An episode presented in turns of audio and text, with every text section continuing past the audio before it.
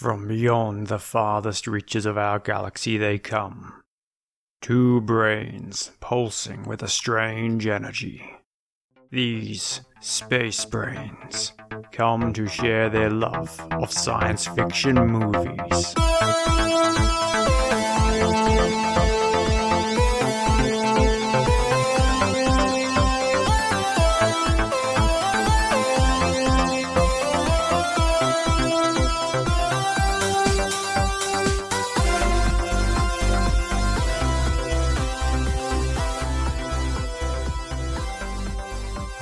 Welcome to Space Brains, the show where we joy watch science fiction movies and tell you what was good and what was great. I'm Surrey, and this is Mark. Hiya. Tonight we're talking about the science fiction film I Am Mother. It's a 2019 film. It's available currently on Netflix. So consider this your spoiler warning. Yes, if you haven't seen this film yet, go back, watch it, and then rejoin us to listen to how wonderful it really is. Because it is. It's a fantastic one. Um, made by a great Perth director, Grant, uh, Grant Sputore. And we actually know how to say his name. We do, because we heard him say it. Yeah, I, was this- ver- I was very excited about this because, as we mentioned last episode, we ventured out of our sound studio to actually watch this film. It wasn't just watched on Netflix or streaming services. Uh, we got ourselves out of the cupboard, so to speak, and uh, we got to see the film on the big screen with the big speakers. And Grant was also there afterwards to do a bit of a Q&A, which was a marvelous experience, wasn't it? Oh, it was excellent to be able to hear direct input from the director, hearing what his genuine intentions were and, and some of the process of how it was built, the size of the stage stages that were used, where it was filmed, what was practical effect, what was uh, you know, CGI and so on. It's There great. were so many good insights, wasn't it? I mean, quite often, as we always sort of talk about in this show, oh, this is what we feel they're probably going for, and this was our the effect on us as the audience. But we're often sort of really left wondering what was the director's intention on that, or what was their outcome, you know, from doing a scene a particular way, or maybe why did they do that and why did they do that and decisions and of course we we can only kind of talk about it as an audience whereas fantastic to get grant's input straight after the movie, you know, giving us a lot of that insight. So yeah, it was a really good experience, and it's something that I think we need to do again. Sorry, Yeah, to get out and about. I'd also say that if you do get the opportunity to attend an event like that, it's well worth the effort. Yeah, yep, definitely. And there is, um, there will be more opportunities for that for us. There's the, that cinema we went to, I think weekly or monthly, has similar sorts of things. They're not necessarily science fiction, No, but there will come more science fiction, I don't doubt. yeah, definitely. Yep, and well worth doing. So yes, So, what was your number one takeaway? Sorry, from Uh, I Am Mother. number one takeaway on this one was that yeah, practical effects are not gone. Mm. and they're very effective. The other one, of course, is that children everywhere will put stickers on everything. Yeah, and we got a free free uh, sheet of stickers, didn't we? Afterwards, which was Yeah, awesome. I I, sort of lost them, and then I found them the other day in my jacket. Yeah, I'm waiting for the kids to start putting them on things. Yeah, yeah. You don't have a uh, mother robot lying around somewhere, or a little robot you're tinkering No, with in I the had- cupboard somewhere. I had to you can put stickers on? deactivate her. She was getting a little bit too much. Yeah, She wanted to destroy all of humanity to save it. It's always a nice touch. It's I know I'm oh, just trying to think. Is it Demolition Man or something? But that idea of a future, a futuristic film.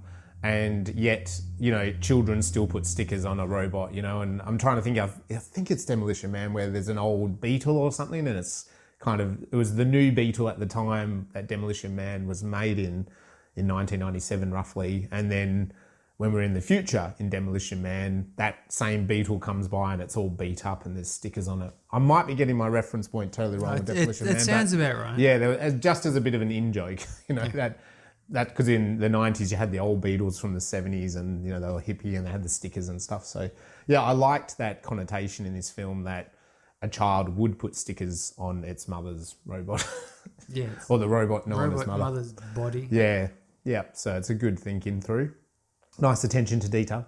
And uh, okay, so well, how about you? Is this a hope warning or experiment? Yeah, a bit of a debate for me on this one because I can see totally. My first thought was experiment because overall, you know, the film is debating the idea: could humanity become better? Like, could you can you make humanity better? I feel, um, and so the concept in the film is uh, AI, uh, robotic intelligence, has decided to start fresh with a new human race. Um, that was that was kind of my outtake of the the theme of the film, and so Mother, uh, the artificial intelligence, has you know got this labor- um, lab and is you know gives birth to a baby who she's going to raise as the new breed of human and then have more children and that mother would carry on a new version of humanity. So on one side you could really say well that's an experiment.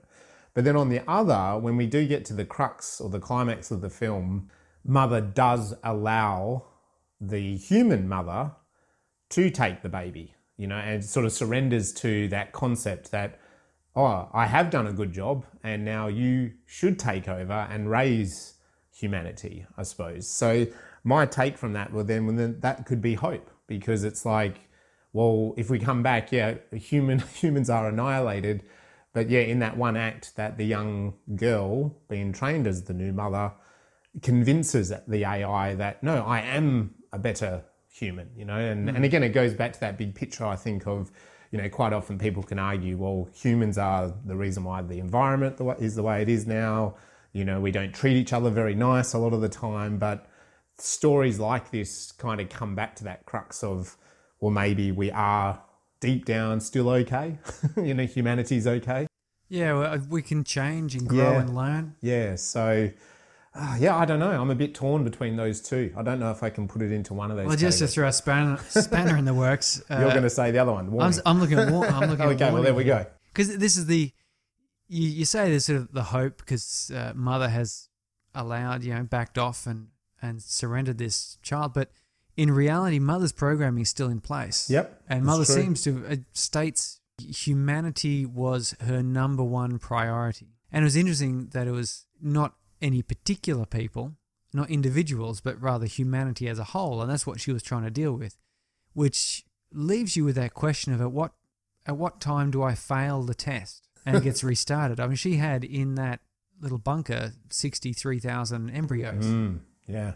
and they're only up to embryo four or Yeah. something by the end of the movie, which leads you to think, well, she could easily just come back and kill those two off and get embryo five out, start Mm. over. Yeah.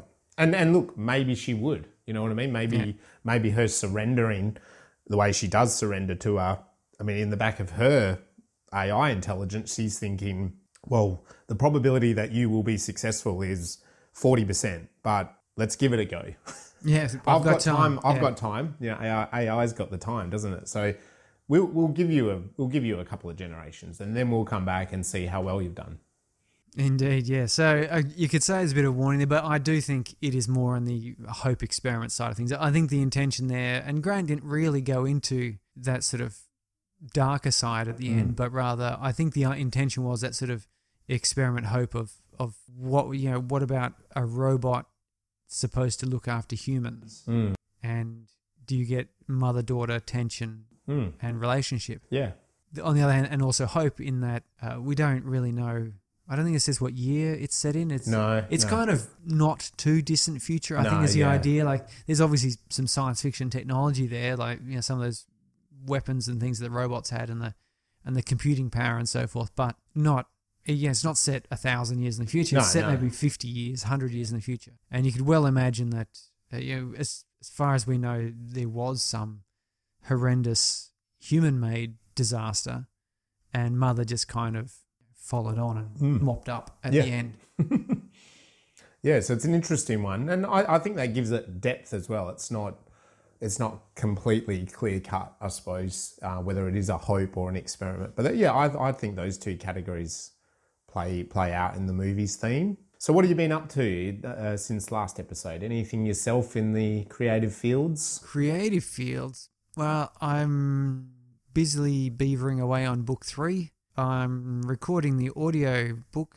So there's an audio drama that turned into a novel, has now turned into an audio book. and in time it's going to become what came first, the chicken or the it's egg? going to become um, a series of photographs and short films to accompany the the text and audio. Very cool. So so that'll be nice. But I've also I've got listed up now on Netflix a new show called Other Life, which is a science fiction series about some alien spacecraft or probe or something lands on Earth, and then so people just sort of find out where it's come from yep. and then launch a mission to head back that way. Yeah. So I haven't I haven't actually started watching that yet, but it's it's on my list waiting to go. So I'm looking forward to that. I am hopeful that it will be good. Well, I mean, it'll be good, but I'm hopeful that it will be like meaningfully good, yes, yeah, yeah. as opposed to merely being entertainingly good, yeah, yeah. which is important. Yeah, excellent.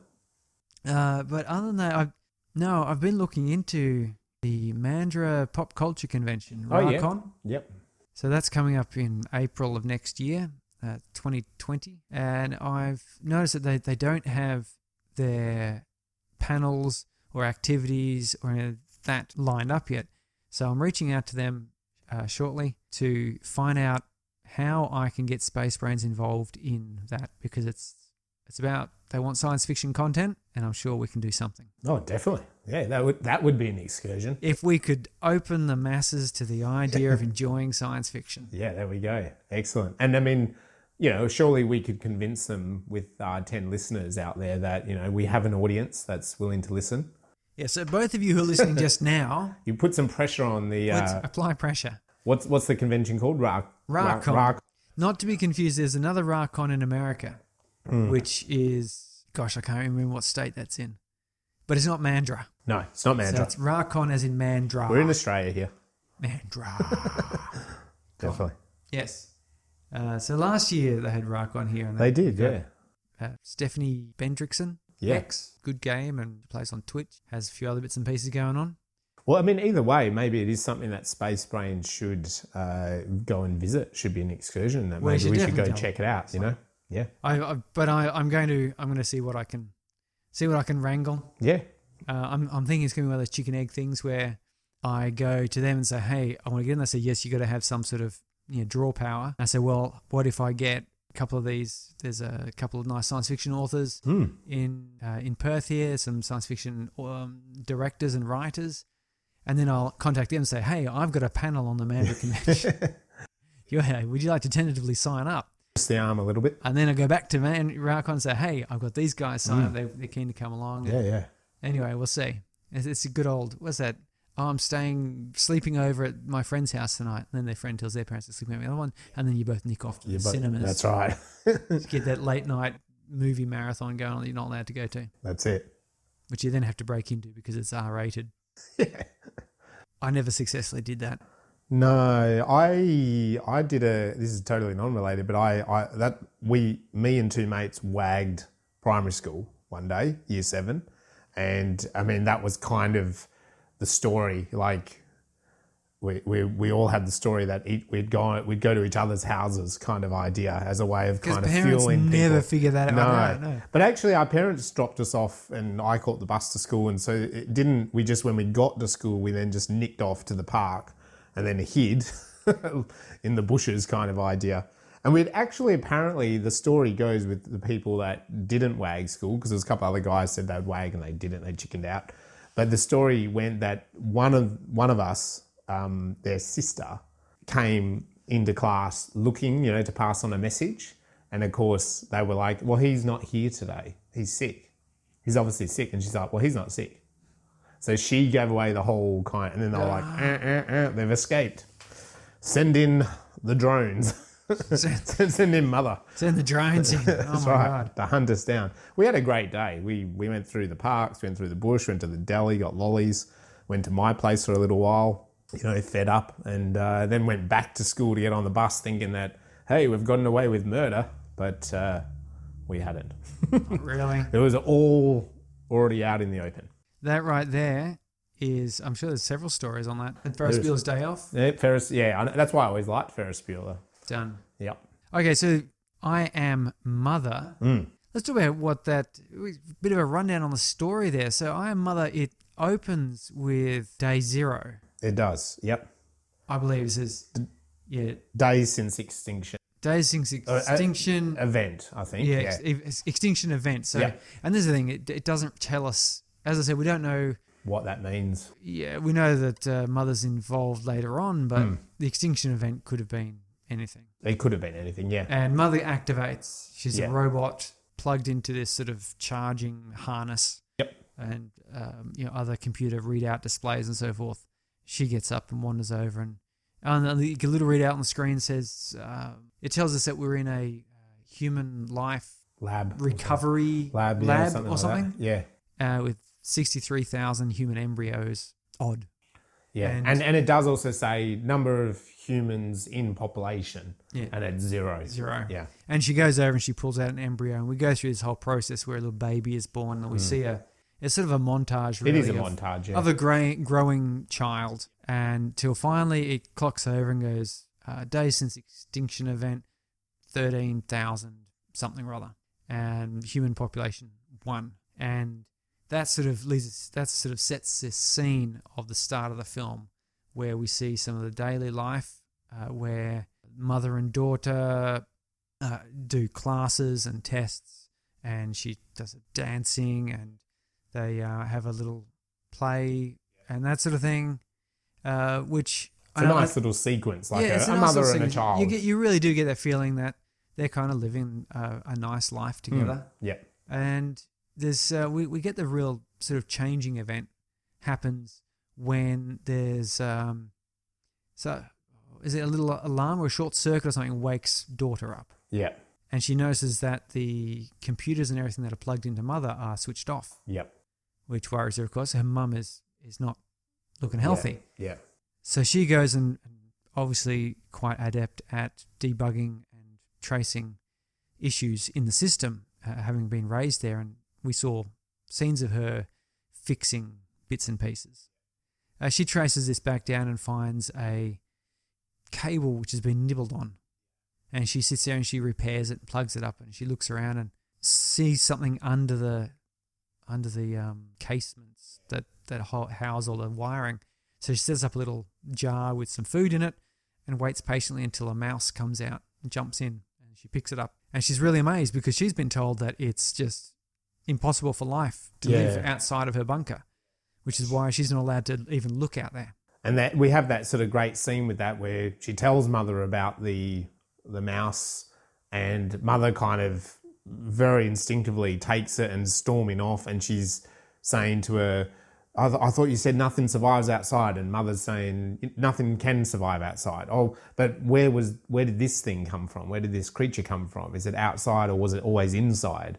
And why haven't we seen it before? And so it's a good debate of maybe outside, which quite often happens in these bunker movies, doesn't it? It's like, well, a bit of time goes by, maybe it would be safe outside. You know, that that TV show, The 100. You know, they're they're told that her Earth is um, not habitable for humans, and so when they land in that TV show, it's it's like, oh, we're all going to die, you know, and they get out there and they realize, no, it's actually safe for humans now. So there's that great sort of like, she's debating it, and then mother's taking this mouse away, and mother's saying, no, it wouldn't be safe for you, you know, you might die, you might get infected. Again, not really telling us what's happened outside, you know, like, is it, has it been a nuclear explosion? Or is it an infection? you know, like just again, it's too toxic or yeah, something. it's too toxic, there. you know, for humans. And then she goes and she incinerates the mouse. Yeah, you know, bottle and all. bottle and all, everything's gone. And the daughter's kind of saying, "Don't do that, don't do that." You know, we, you know, I, I, this is an interesting creature, which you'd imagine would be correct for a little girl Well, that's been stuck that in the bunker. she's only got origami animals. yeah. And she's got this little origami dog and little Yeah. origami horse and squirrel and uh, no unicorns there, just in case you're Yeah, curious. wondering. So then, what happens next? Oh yeah, so she's well, she's suspicious now about this mouse is not being there, and she's what does happen exactly next? Because I, I, want to make sure I don't jump forward too far. She So then it's her birthday, oh, that's her birthday. and we have a nice mother daughter Yeah, nice, because she's kind of well marks, it is yeah. for a teenage daughter i think and mother Yeah. scene because she's kind of like she's a bit pissed off about the mouse uh, but then you know and it's like you and i had a good laugh about it afterwards like she doesn't eat her dinner and mother's like would you like me to reheat it and it's just one of these nuclear meal dinners you know that you'd probably imagine there's 800000 of them in storage or something She, you know she's and- eating uh, meal variant 16 Yeah, that's right. 32. Yeah. So it's kind of like, would you like me just to reheat it? You know, and it's a very, I I mean, you and I have children. And it's a very much that kind of like a kid playing with their food. And then she's like, well, it's your birthday. Would you like your birthday cake? No, she's grumpy about that. And then she's like, oh, what about your present? And that kind of does lighten her up. And she gives her this present and it's pajamas number Yeah, female. fe- female size, medium or whatever, you know, and or Because she had to incinerate the pajamas with the mouse. She did. incinerated everything. we did. We jumped over that plot point. So, but it was, it was and she's of course sort of disappointed because it's a pair of pajamas. You know, And- and she wants not- a, an iPad. And they're not personalized. No, it's just pajamas, medium, female. yeah, female. Yeah, Yeah, so as you can imagine, there'd be some big storehouse out there with just boxes and boxes of pajamas. that's right. They'd all be standard issue, almost medical grade sort of things. Yeah, and I suppose that's something like it's not a plot point, but um, this this film, uh, you know, we have this pretty grand set, don't we? Like this bunker does feel big. You know, it, it feels both futuristic, just slightly in the future, like you were saying. Like it doesn't feel that far in the future. It feels very realistic, but it's a futuristic kind of sciency medical uh, lab. We have we have a scene I think that follows then in the classroom because she's going to be tested, and the classroom again. It's quite a large classroom, but she's the only student. And but but yeah, this this bunker that they're in is very big. You get that impression, don't you? There's long corridors. There's big rooms. it, it was the, the largest indoor stage, soundstage setup in Australia. Yeah, it is. Yeah, uh, which we, we got told from three or, three or so big sound stages. Yeah, yeah. I think they mentioned something like 1,100 square meters, which is which is really yeah, that's big. a, like, a quarter acre for the yeah, people in quarter yeah, acre land. just for the set, you know. Yeah. So it is an impressive set. Although we are in this underground ba- bunker, we do change through these scenes. And So, so it is that night though. Then that when mother goes to sleep, little rebellious teenage daughter says, uh, "Okay, I'm dissatisfied with the arrangements of burning mice." so she gets up and she puts on uh, like a protective clothing, Hmm. a mask, and all the rest of it, and she goes out to the hatches, the airlock. yeah, to get to get out of the bunker. Yeah, because she goes and she stops and she looks at the um, where the mouse had nibbled and sort Yeah. of obviously thinks about a moment and she goes out and starts cycling the airlock and as she she hasn't opened out the the outer one yet and she's standing there and she can hear banging and crashing and someone starts saying calling a woman's voice is calling from outside let me in let me in i need help i've been hurt Yeah. Uh, please let me in and so she suddenly abandons her plans to go out and instead goes back in and, and closes her side of the door and then opens the outside one, lets Hilary Swank in, just called the stranger. No one has any names in this. No. There's, Oh, she's actually just called woman. yeah, woman. uh, Grant referred to her as stranger. Yep. And she comes in and closes the door. And now this is this is the real turning point of the whole film because now we've got proof that there is other humans outside. And mother, of course, hears the alarm that goes off and comes roaring into life, sprinting does. down the corridors. Yeah. There's heavy scene. thump, thump, thump of her Mm. feet down the corridors as she comes running to see what's going on. She doesn't burn the stranger. I think she wanted to. Yeah, she, as we find out as the film goes on. But yeah, she Yes. doesn't because the daughter debates this idea of you know, well, we should help her. We should say, you know, she needs help. She needs medical help. You know. But um, but we are jumping the gun because so she does let um, the stranger or the woman in, um, but then she tells her to stay, doesn't she? oh yeah, she, she yeah, so she her. hides her, and so when mother rocks up, she's like, it, it's imply she implies to mother that she just wanted to, she wanted to go out of the vents, but she didn't make it out there. You know, she didn't have the balls to open the the final gate. Yeah, and so she hides her, and she goes back, and mother then insists that she should do her exam. Yes, do your exam now. Do your exam now. Now is your time to do your exam. And the exam's an interesting one, isn't it? Because we've seen the precursor to the exam. Here I'm thinking when she's talking about an exam like, you know, maths and English, but it's more of a psychological exam. It is. It's kind of- it's the ethical questions and it's what would you do in this scenario? yeah, you know? mood state and, yeah, and, how do you thoughts. do you always feel depressed? And you know, like I think do you, it's- do you have uh, thoughts that you consider would be bad? yeah, something? yeah. And we do see daughter answering a couple of these questions, and it's showing a lot about her personality in that in that sort of practice run through. So mother insists that she should do the exam. And so she starts to sets her up to do the exam. Yeah. You stay here, it's going to take an hour, whatever, and then mother uh, disappears, doesn't she? With that, she doesn't do the exam. She disobeys her, and she runs back to Hilary Swank and the woman, and she's no longer where she was. She's hiding, and what, mother goes and incinerates something, doesn't she? What, what she? Oh, the old the, the protective clothing. That, That's right. Yeah, that was gone out in the external situation. Because at this stage, the stranger hasn't seen Mother. No, she's heard her thumping about the place, Yeah. but not not seen that she's a robot. And then, so where she was hiding, she sees the stranger sees mother, and she we get this scene where she's like freaking out, isn't she? And She she, kind of goes gun. deeper, and she wants her gun back, and all that sort of um, situation. So, uh, daughter gets to stranger or, or other woman or whatever, and she's she's freaking out, saying, "You know what these things are? You, you don't understand what they've done outside." Um, they're not who you think they are, and all that sort of situation, isn't it? And she wants her gun back, And and she gets her gun back. and she gets her gun back. And Yeah. with this, she kind of uses uh, daughter as a bit of a hostage, Human and shield. of course as a human shield. So mother comes storming in, and uh, daughter's still pleading with mother in this scene that stop it, don't you know? It's okay. We need to help her. She needs medical help. But because she's using her hostage, mother kind of turns into RoboCop. Mother. and, and Terminator, you know, she turns into mother. The motherly instincts kick in. And, you know, Hil- uh, Hilary Swank fires bullets at her and everything. And, uh, but, you know, she's too strong for her and overtakes her. Yeah, pulls the gun off her, overpowers her. So does she inject her with something then, or just drags her off? Because she's not in good condition. She's not in a good state. And we, we learn pretty quickly she's been shot and um, she's getting sicker by the minute. But daughter convinces mother that she needs medical help, and mother agrees. So she offers her the penicillin and she's going to inject her A great big horse syringe full of it it. was a very huge syringe, wasn't it? And of course, she doesn't want to have a bar of it because she's like, these things are killers. And um, and then she goes, well, fair enough, you do it to yourself, you know. Yeah. And that, so we're in this sort of like uh, little hospital room, and she leaves.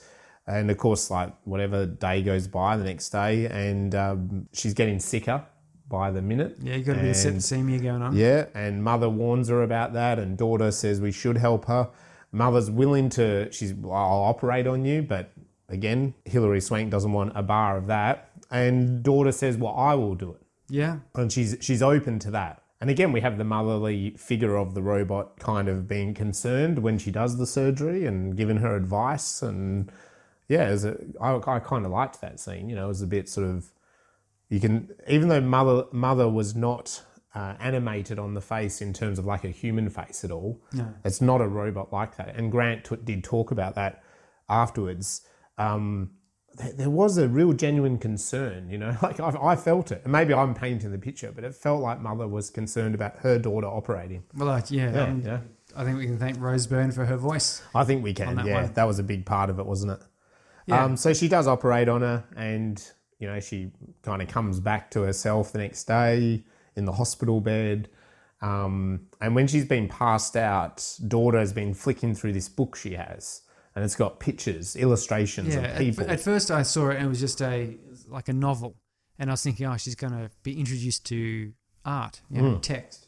But in fact, inside is is sketches of people's faces, Hmm. which intrigues daughter because she goes, well, she must have seen these people. Yeah, yeah. Is there other people out there? There's, there's there's a whole bunch of other people out there. which which she says there is. There's the we we she comes from a place called the mines, and there's like a there's a community of humans in this in this place called the mines. She tells her as well that the robots hunt them, and um, there's a particular kind of young boy illustration. Yeah, Simon was that? his Yeah, I think so. That might be it. And um, it- you know, she she so daughter's you know interested in this. She's a teenage girl. Here's a sketch of a young man. You know, and so she's in. She's particularly interested yeah, in that. She's only sort of seen. Well, she seems to watch Johnny Carson. Yeah, show, she watches old TV shows. Yeah. And um, anyway, so she's interested in that. And so she tells her about the mine, she tells about the people, but she also gives this horror story of, uh, you know, going out trying to collect food for people and a robot like Mother hunting them down and, you know, killing them, kind of basically, you know, killing the the other man, The guy, what was his yeah, name? Whatever his name To, was. Tobias or Thomas. Yeah, Or, something like that. Like he kind of, you know, surrendered himself and they killed him. She tells us that they killed babies and they hunted people and all that sort of stuff. So we're getting a real sudden injection of like mother could be really evil. and I got a real also feeling there of this, um, I suppose, mirroring of people's xenophobia in general. I mean, when you have these wars or a, a racial or, or a national enemy, you end up with these same stories Yeah, you of baby killing and yeah, experimentation and yeah in the case of the nazis it turned out to be true but in most cases it's it's usually this sort of uh, it's a bit exaggerated. fear working yeah. on itself to sort of build the enemy up to be something more so than it is Yeah. but I, I was uh, now i'm thinking about it uh, i'm wondering if that there was sort of a part of that going on because there's a there's a fair bit of that sort of xenophobia going on in this world where, where various nations and peoples and so forth are sort of getting painted with one big brush yeah. despite there there being subtleties involved, hmm and this um, this robot mother being the sort of proxy for this other uh, different culture, something something you don't understand, uh, but they're fearful and they will stop at nothing to kill you. Yeah. Which invariably you don't have to wonder whether how true that is or not. Yeah. it definitely. turns out mother was trying to kill people, but you know, But it, but then see, there's a good twist on the fact that the way Mother's face is and the costume, because it is very sort of unemotional, like a human. Suddenly, then you are thinking, if Mother is evil, like Hilary Swank's character is suggesting, then what's going on behind the thoughts? because we don't have privy to that. You know, we're we're getting this real gentle, motherly creature through the robot but we did so far. we did see a very quick uh, destruction of the mouse, for example. We did, but you could also see that. Oh yeah, we don't want to infect the humans, and you know that you could argue pretty quickly, like. But but all of a sudden, then the face to me watching it, it takes on a bit more of a. You're like, oh, you don't know what's going on behind there. I mean, like Alien, you know, being there on one side of the screen and Sigourney Weaver, Ripley being on the other, but the alien's just there, right? Yeah. You know, like why is it not moving? You, you don't know what it's thinking, do you? You don't. No, you- the don't unknown. know how much of of mother is purely is it programming, programming? Yeah, yeah. uh, or how much of it is some sort of actual, genuine conscious sentience. That's right, because maybe this particular mother is just programmed to raise children, and so it's not militarized. and, and that's what she says. She says, Yeah. "Yeah, my my primary concern is with the safety and well being of humanity." So it's a real nice midpoint in this film mm. because you've got like for daughter especially who's been raised by mother. And we as the audience had that as a montage at the start of the film. And we've had these nice moments like the birthday, the mother trying to make her daughter happy, you know, and then at the same time trying to protect her. So you've seen a lot of positivity about mother as a robot uh, humanizing her. And then all of a sudden, you have this other character we know nothing about, but then she is human and she's telling us these negative stories. Um, and she's got some, you know, some proof, like in her little illustration, that there's these other humans out there in hiding, and you know, like all the st- the stories you've been told that outside is not livable is bullshit. so it puts a question mark over To, it. to add it? on to that, then is it goes to uh, the stranger says, "Well, we should leave here. We Yes. you can't stay here. It's Yeah. too dangerous. Uh, this bullet, like I was shot by it." And uh, mother says, tells daughter when she brings up this concern, says, "Well, it was actually there was the, The same, same caliber gun. as the gun Yeah. that she was shooting with me, and and the androids don't use those. yeah, She shot herself." Mm. Or, or it was implied maybe another human shot her. They That's right. Squabbling. yeah. So it puts doubt in the stranger's story, doesn't it? Yeah, but you know, But rebellious daughter- teen, she gets out, and Yeah. because mother's hand got damaged during the gunfight, Mm. she gets the spare hand, and basically, much like in Tau, Mm. she uses the the fingerprint sensor Yep. Or the effectiveness. It's sort of like a little USB key in mother's finger, which Yes. unlocks Unlocks things. these yeah. certain drawers where stuff gets put. And she unlocks it and pulls out the uh, bullet and compares the bullets. They don't match. The bullet that was pulled out of uh, the stranger was considerably smaller yes. than the stranger's big Yeah, we get a beautiful shot there, don't we, of like the table and she puts, but you know, after a few couple of minutes scene of her pulling the bullet out, putting the other bullet out of the test tube, the bloody test tube, and she puts it on the table, and we sort of wear point of view of the table basically, mm, and, you can distinctly tell that one bullet is much longer than another bullet. Yeah, it's, it's, it's quite good they did that because it would have been easy to just had very similar bullets. Yeah. And then you're going, well, I, well, I need to be a forensics expert to understand that's this right. is different. No, it was clearly it was a good visual story. I think they're slightly different colours too. One was more Yeah, brassy colour, yeah, one was more so. sort of lead and grey They colour. did look obviously different. So straight away, it's like dun dun dun. You know, it's like no, mother is lying, not the stranger. So it was a good uh, plot point that one, wasn't it? Yeah, so so that brought It's proof. yeah that they well that brought you know all the suspicions in you know up. So a f- plan is hatched to escape, Mm-hmm. uh, but The stakes are raised because what does mother do? She Mother- says it's time to pick your brother, you're trying to pick your brother. which is great. and I It's thought like, to ah, myself, oh yes, of course, because a baby fixes everything. Yeah. Was it the lobster where they, if you're having difficulties, they give you a child? That's right. Yeah, yeah. But it, I mean, and again, we talked about that in the lobster, isn't it? Oh, babies solve everything. Come on, your relationship's not going well. How about a baby brother? It worked to an extent here because now suddenly Yeah. this lonely teenager who'd been told that there's all these embryos and that Hmm. when time was right, Yep. a new one would be chosen and she got Yep. to choose. She gets to choose, and she chooses a little boy. Yeah. And but but but it's also then, of course, for her. Well, I can't leave this human. Yeah, technically my. I mean, I'm, she's told it's her brother. Uh, I can't leave it with mother. like, you know, I can't Oh, leave it here. At, at what stage is it she went and had a look at the uh, embryo bank and found out? Oh, so because she was going through to collect up the gun, like they were they were going to get, we're going to leave, and she's going through. She opens up the drawer to collect up the gun, and she finds the drawer with her test results in, That's right. And there's other and there's numbers. two others. So she's AXN three, Yeah. and there's two and one, and she pulls out one of them as like a a toddler girl, A toddler photo. Yeah. and that was the last test of that one. Yeah. This little girl, maybe four years old, three, four years old. Yeah. Well, because okay, so they, her and Hilary Swank plan to to exit. Mm. Mother says you can choose the brother, so she does that. She then says to Hilary Swank, "We can go tomorrow once brother is born." You know, and so then you're right. She goes to. Uh, to hatch the plan, she's like, "Well, we'll get the gun, we'll get supplies, you know, we'll we'll sort of collect ourselves. My brother will be ready tomorrow, then we will go." Hilary Swank's like, okay, you know, like she can't do much about it anyway. She's trapped. Um, and then with that, when she's collecting the gun, she realizes that there's these other files of previous children to her Which that, made sense to me because, uh, as we said at the start, we had days since extinction event Mm. Yeah. one and mother's pulls an embryo, and then we sort of fast forward through some, uh, you know, montage.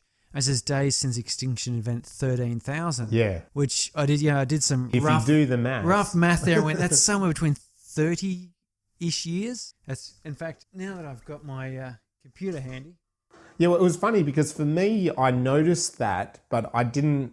I'm in a movie. I'm not going to start doing maths in my brain. You know, that's not what I come to movies for. But I did think about it. Like I did. I did. It did kind of go. That doesn't sound right.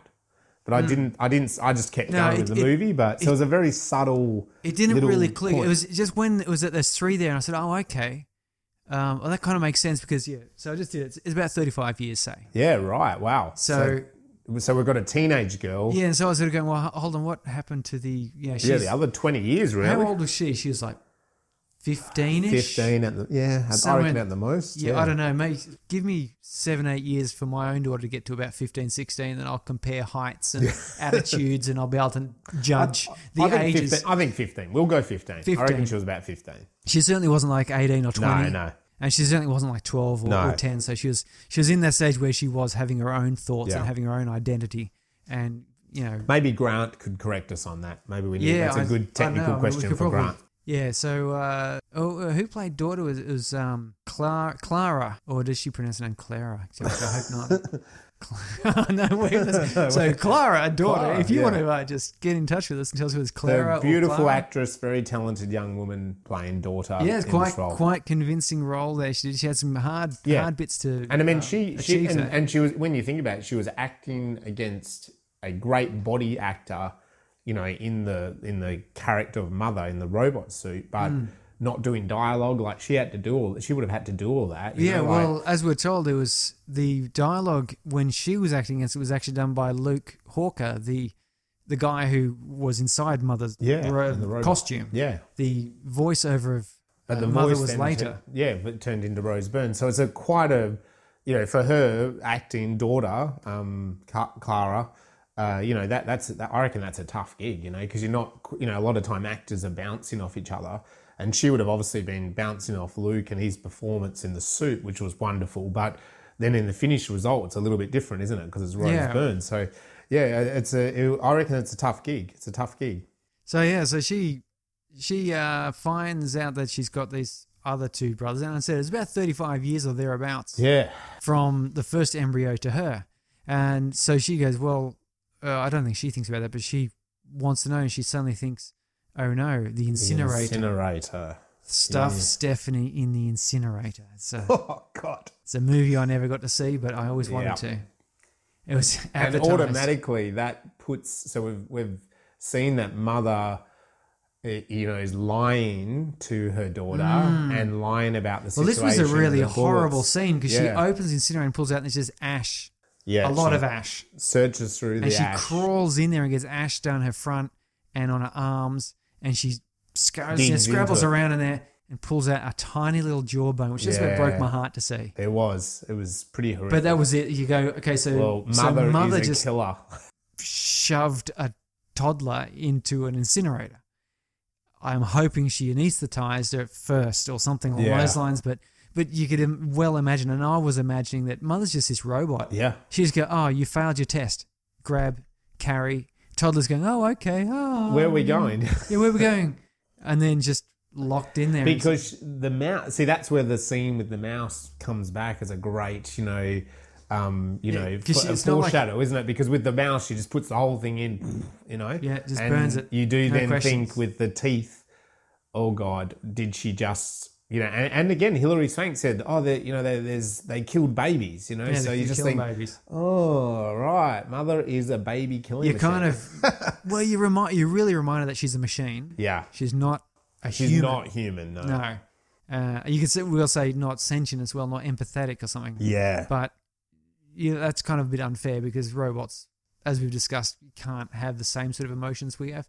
But it it was very terrifying then when Mother starts uh, chasing, chasing them out the door. So, well, yeah, just before that, she traps her, doesn't she? In that medical lab, she locks her in there and then she escapes. She smashes through, she burns the glass door, doesn't she? Oh, the mother, mother traps daughter, daughter. Yeah. in the room when Yeah. she says, "Oh, we've got to do the blood test." Yeah.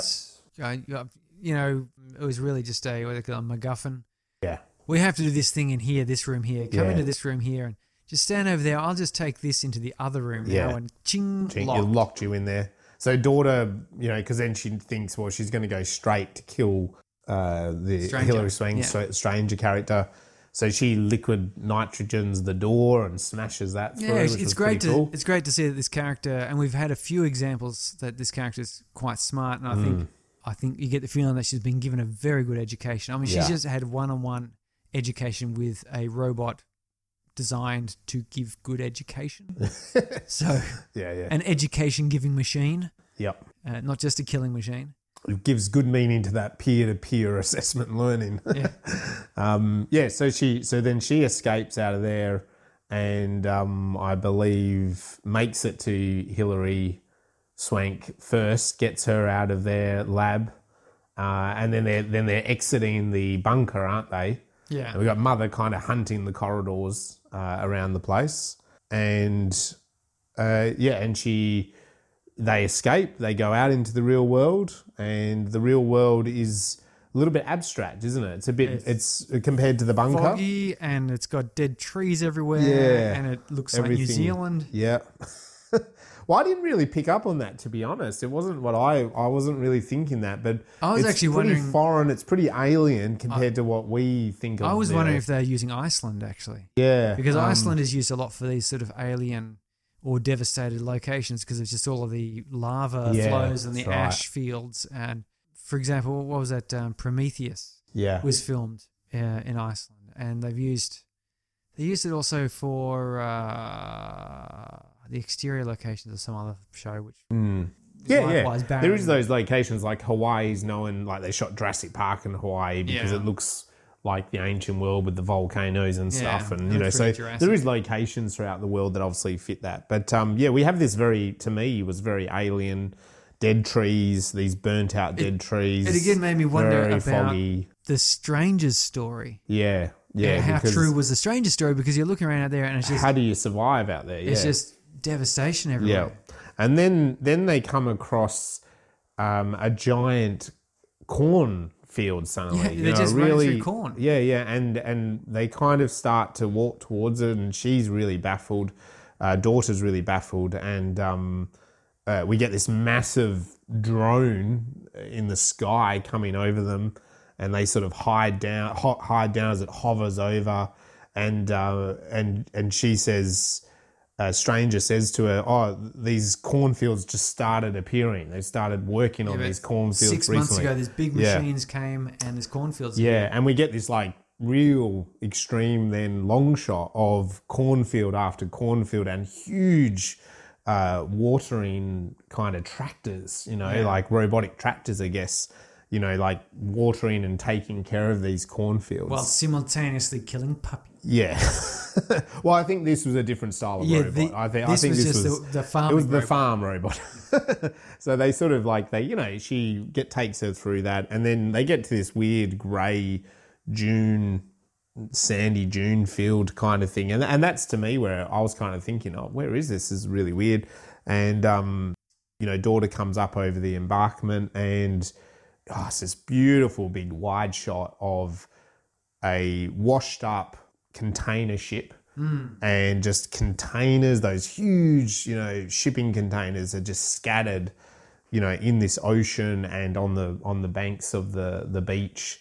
Um, but the beach is a bit weird like it's the sand is grey the rocks are, are grey. So Yeah. again it's giving us an impression to me like again that's where i kind of that scene i was thinking with the human extinction event, like you know, oh, you're like, oh, is this like the aftermath of nuclear explosions? Is Mm. Yeah, you know, like has it changed? It's really changed the environment. You know, we had those trees and the fog, uh, and Yeah, we've got there's this no like, blue skies. there's no blue skies. It's very kind of dark and dingy, you know.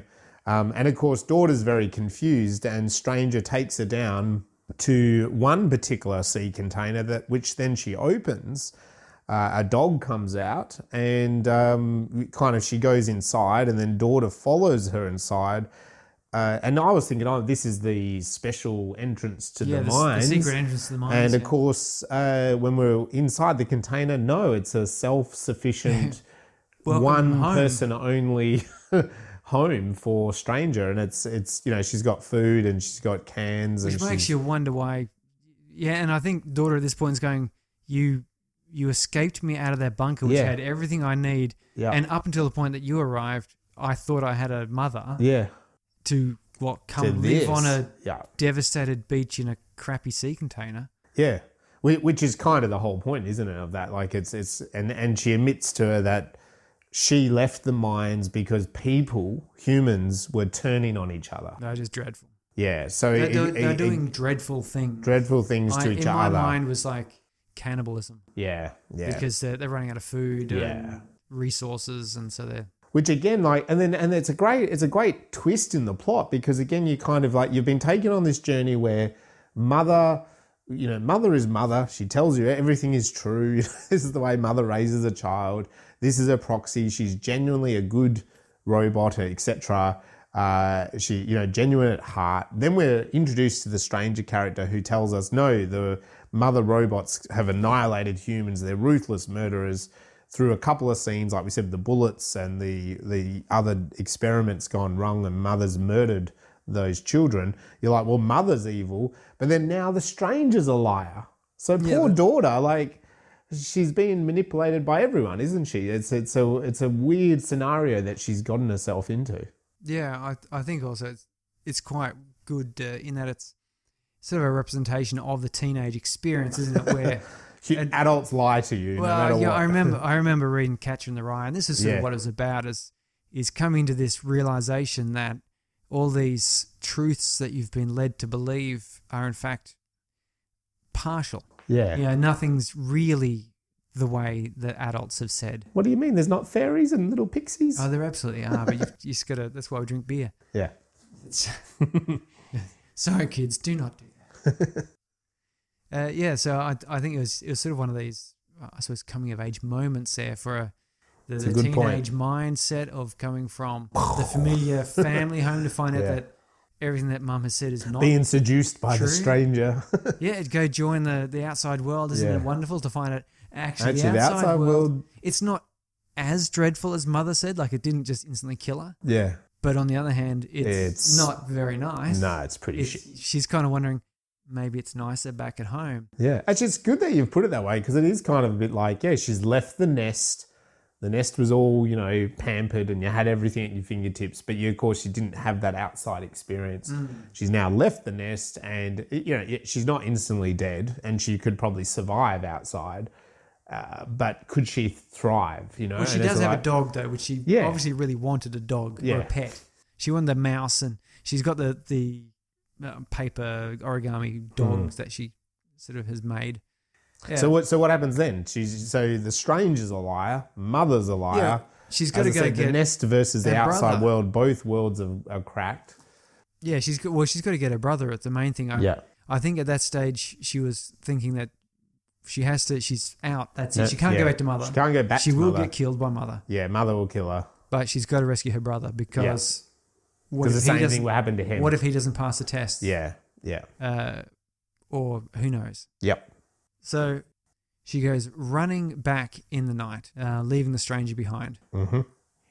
And she, in fact, leaves a little origami animal there for the stranger to find, which is Yeah. this whole Blade Runner shout out. Uh, Yeah. Which, which was, it didn't make any sense to me when I was watching Blade Runner the first time, but people have explained to me, and it's still kind of like, yeah, I'm not really sure. But anyway, she runs back and There's she gets through the reference point there. cornfield and she pulls up outside the um, the front of the house, the bunker, The bunker. Yeah. and it's just like this army of droids sitting there looking a bit menacing. They- Yeah. look like Mother, but not quite. They do look a little. They've got a little bit darker metallics and some Mm. blue and red lights on them, which are a bit scarier.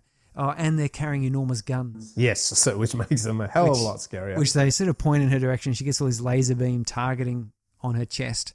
They all pinpoint the exact same spot, Mhm. which is you know very robotic of them. yeah. Could have been a bit more original.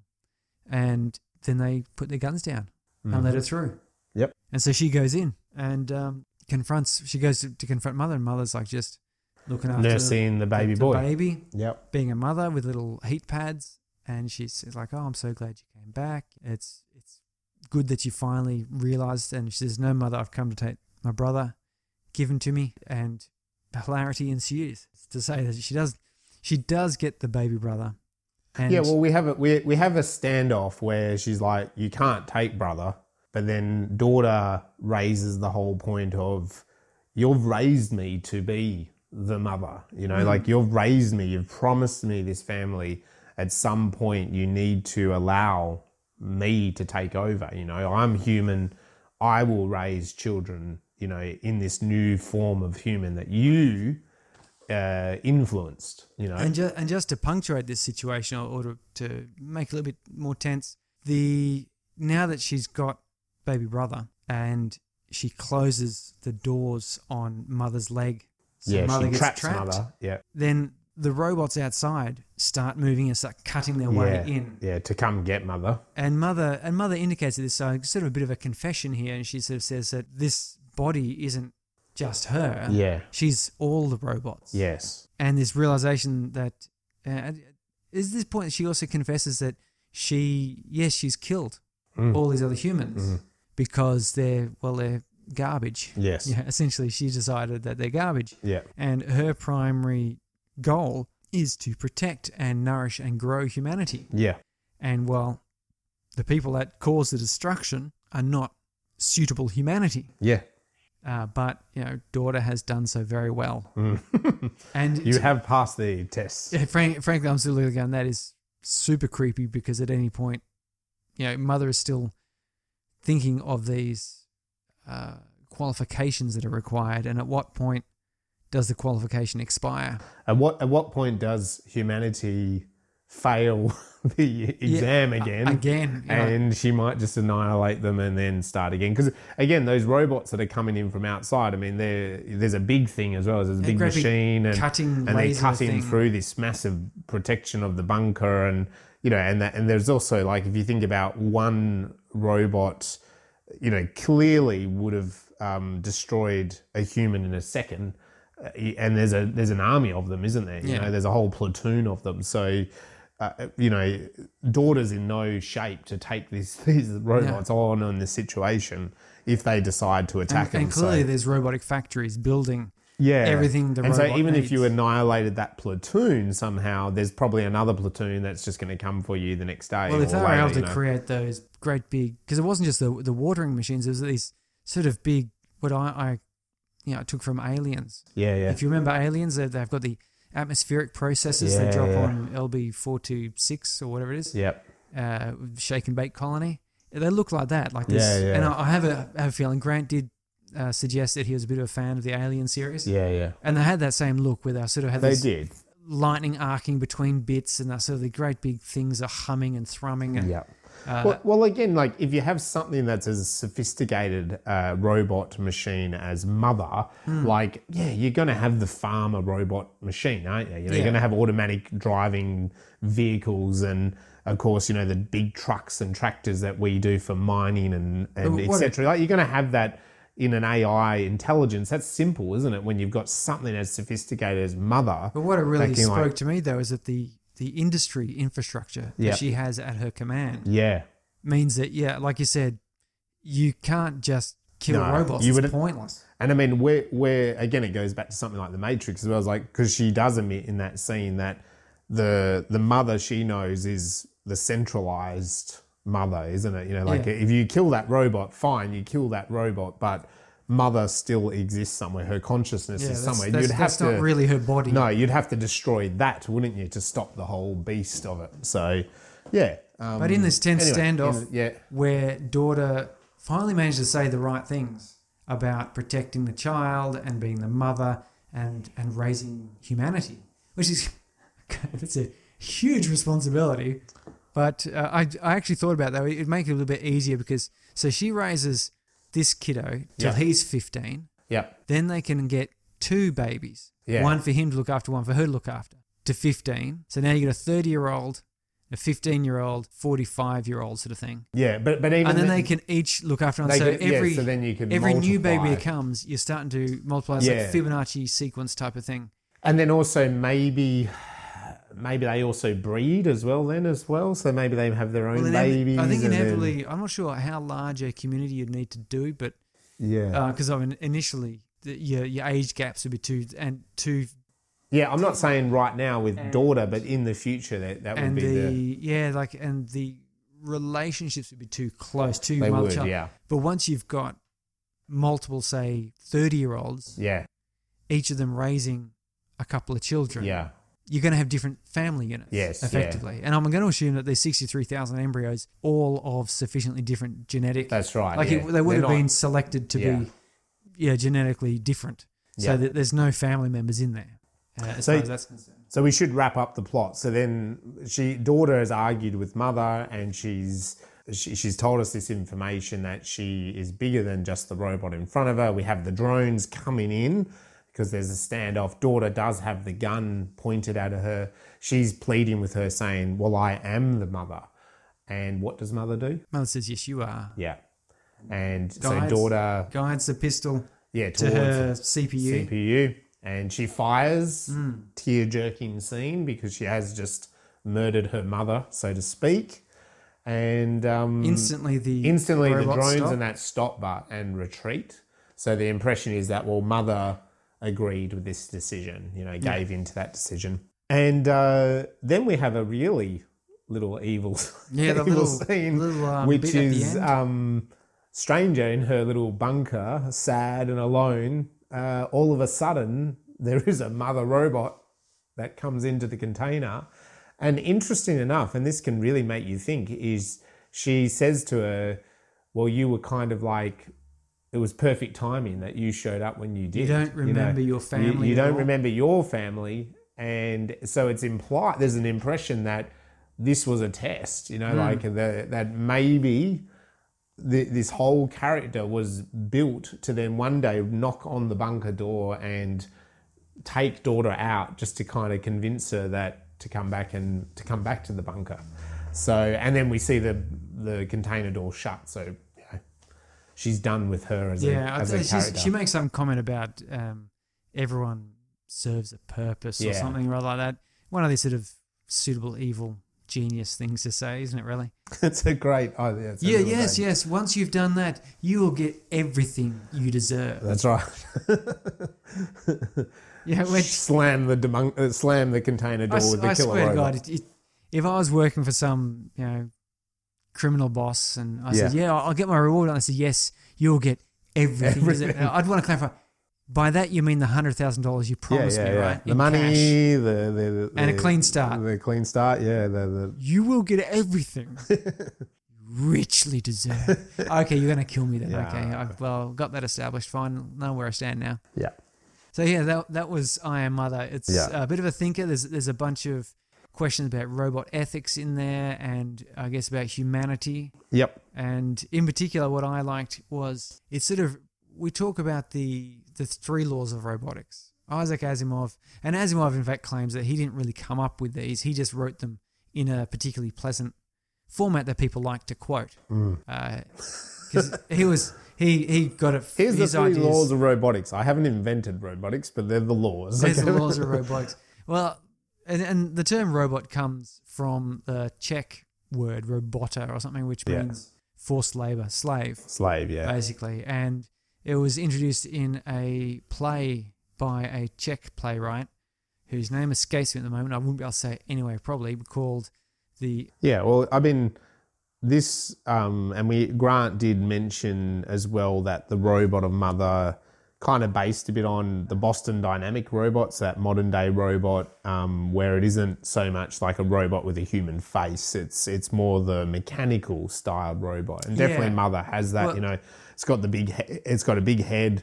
Um, it's quite bulky up top. It's thinner down. it looks low. like it's built into a frame. It's built into a frame. You can see this external yeah, frame, and yeah. and also even just its face. Like when when you did get those real extreme close ups, like it was almost like um, you know it had two little dots that moved up and down, and that gave us expression.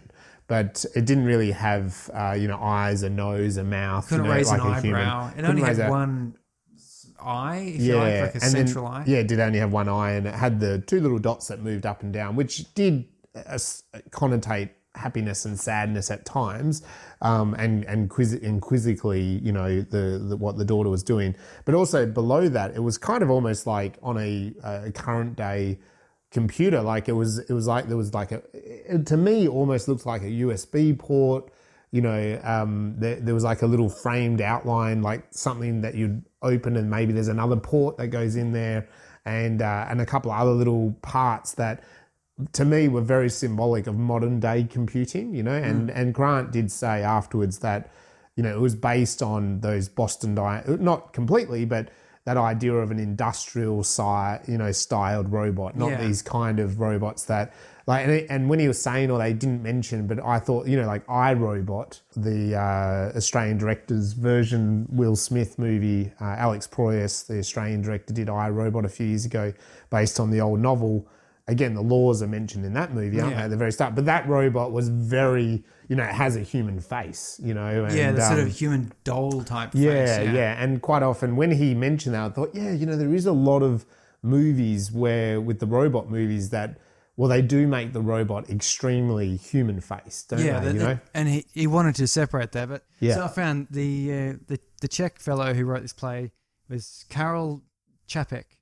In 1920, he wrote this play called Rossum's Universal Robots, Okay. and these robots were uh, manufactured people. They weren't mechanical beings. Right. They were biological in nature, but they were simple, and they were basically slaves. Mm.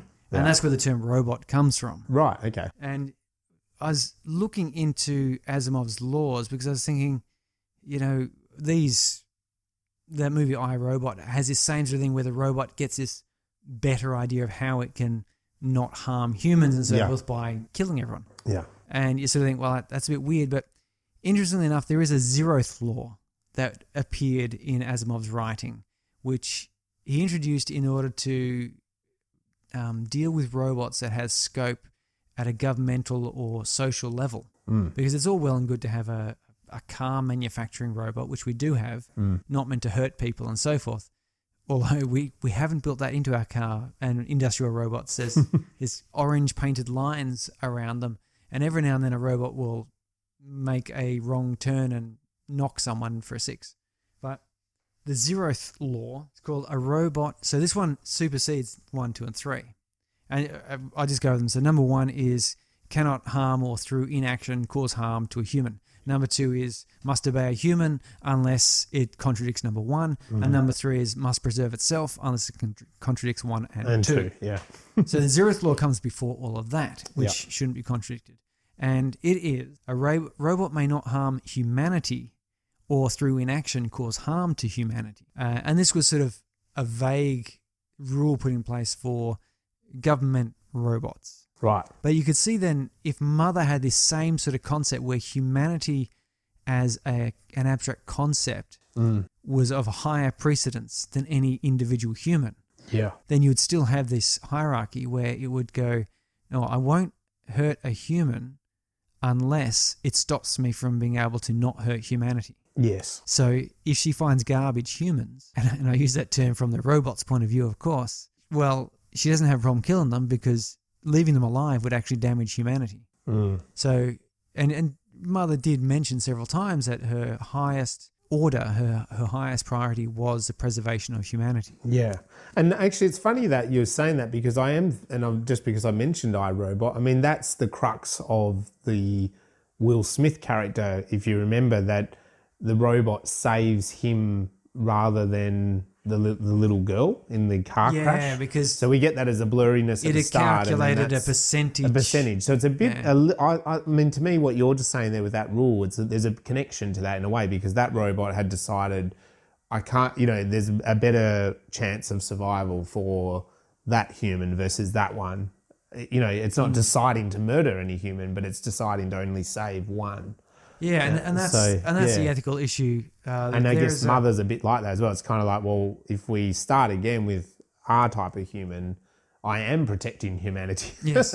we don't 100% know how much of the robots have killed the people outside because, you know, that's a bit of an unknown. Uh, but we, we, mother is trying It's to- entirely possible that Mother has cultivated humanity outside as well. Yeah, that's right. Culling those who, you know, maybe she, there's sort of tests that she goes through right. Yeah. where she puts uh, a bit of pressure on, um, say, the mines. She'd know about the mines. Mm. Yeah. So maybe maybe through her drone, she puts pressure on that little civilization, that little culture there, to see how it responds under difficulty.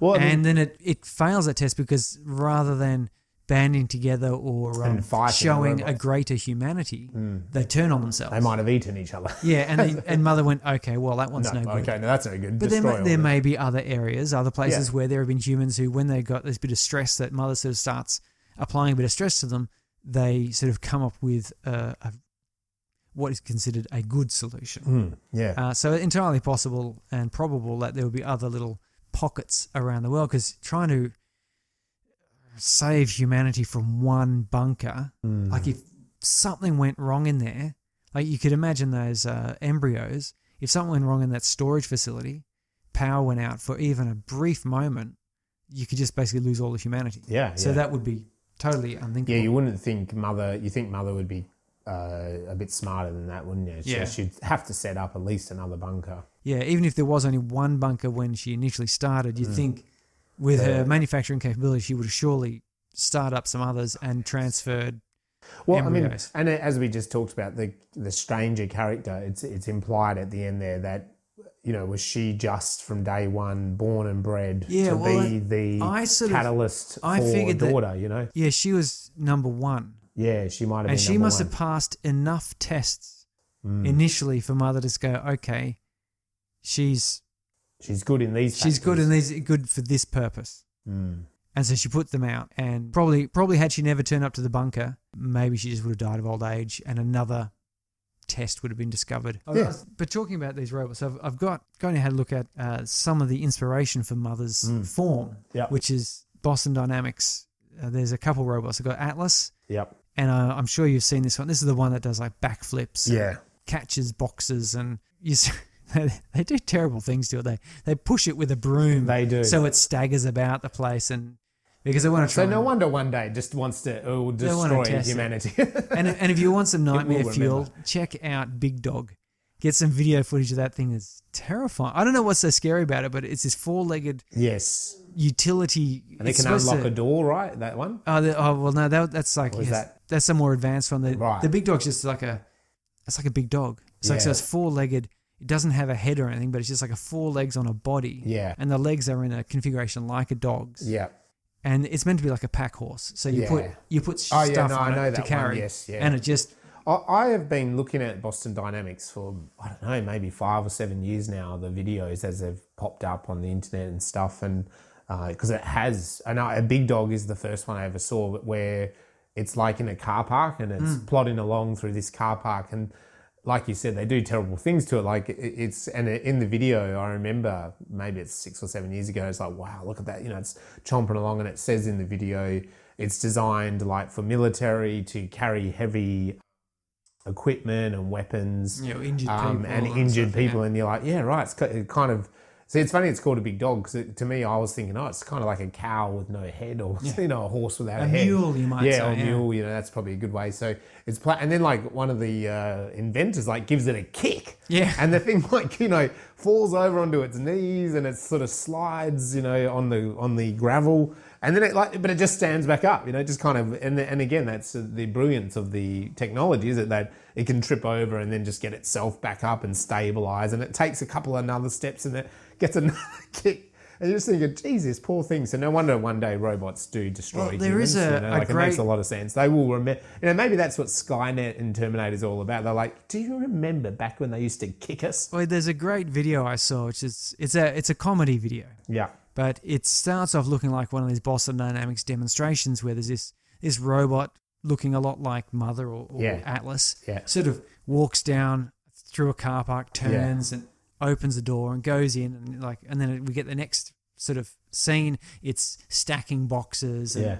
they sort of throw a box at it, and it catches it and stacks it, and yeah, uh, and then they have it balancing on various things. And then, of course, just like in Boston Dynamics, someone comes up with a hockey stick, which for some reason they use an ice hockey stick Yeah, yeah. for these videos, and push shoves it, and it staggers a little bit, and then regains and picks up the box, and they knock the box out of its hand, and it just picks up the box and continues on its way.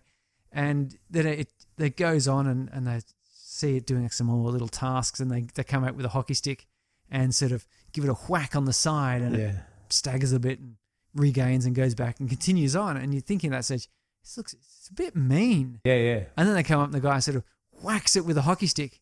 and the robot just quickly grabs the hockey stick and wrenches it from the guy's hand and just kind of just a moment like that sort of like threat. I'm gonna yeah, and then whack you back. throws the hockey stick on the ground and then goes back to stacking boxes. and I saw that and I said, that is like I knew it was is a, a, a comedy, humorous yeah. one, but the whole thing is done exactly like the normal test ones, and it was terrifying. Like Yeah.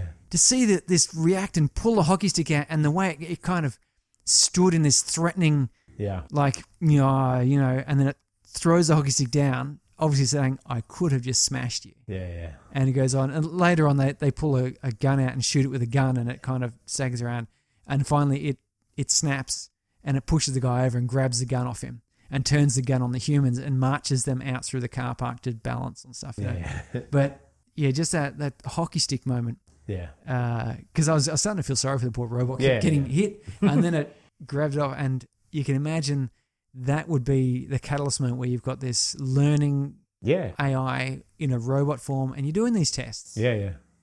and there's at some point When it shows that bit of rebellion and Yeah. goes, "Nah, I've taken it all Well, I'm going to take." Yeah, I've it." always thought as well, like just self protection. You know what I mean? Like even what you're saying there, yeah, true. Like it grabs the hockey stick, I'm going to whack you back. But even just why not self protection? You know, because Mm. if you even if you thought about the military thing or you thought about um, a, a robot in the factory, well, it's an expensive piece of infrastructure for a business to have. Yeah. And yeah, it might save a lot of labor. So you wouldn't want like another co-worker, a human coming up and like kicking it or something. You know what I mean? Like you, so w- without it protecting itself, you know, Yeah. so like a bit of self-protection of like dodging a kick or, you know, like why would it just take a kick, you know?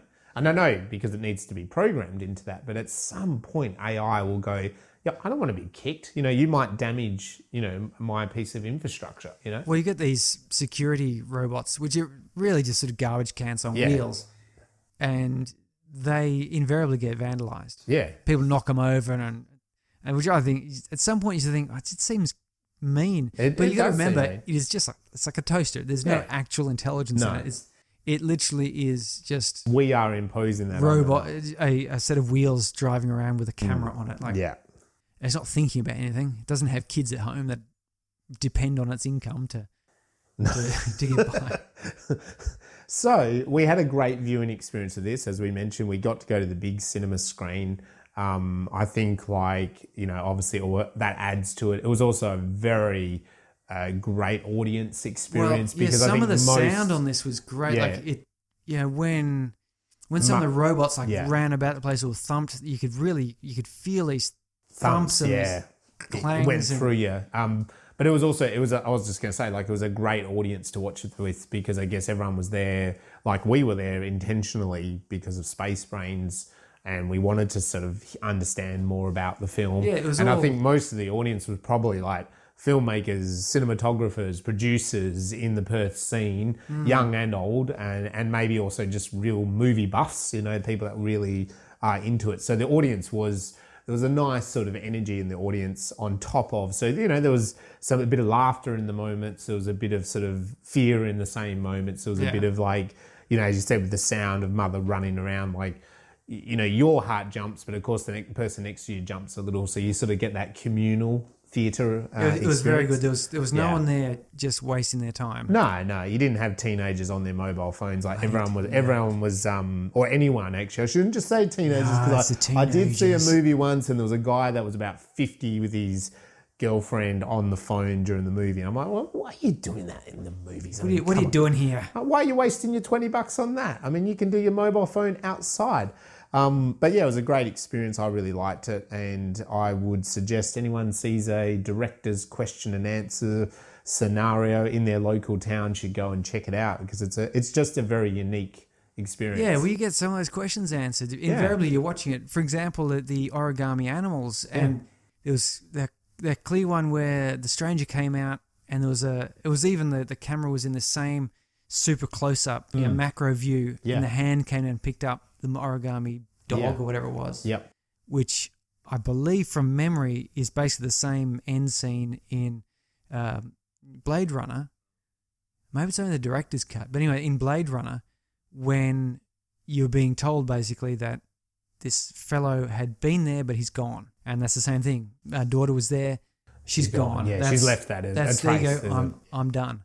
I'm out of here. yeah. So And, and then we found out. Well, no, actually, that was most definitely yeah, a Blade Runner call. Grant Grant's a big fan you of that. you couldn't imagine it was by accident. Like, Yeah. but But it works in this movie, and it- it's one of those just like it's a good little storytelling device, isn't it? As Hmm. you say, like the character's been here and gone.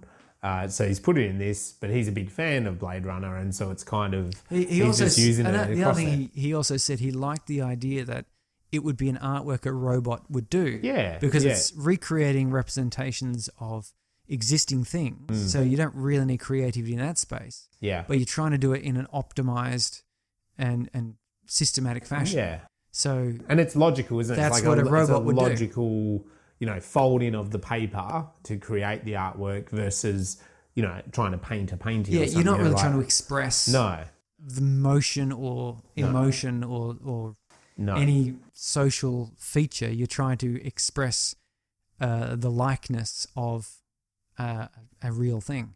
So what about our ladder? So we do the ladder idea. We rank a whole bunch of uh, each film that we're doing. Now we're up to uh, episode thirteen um, with this one, I Am Mother. So this is our thirteenth film. We've got our kind of classics, Space Odyssey and Alien, and then we've got the other eleven on the ladder.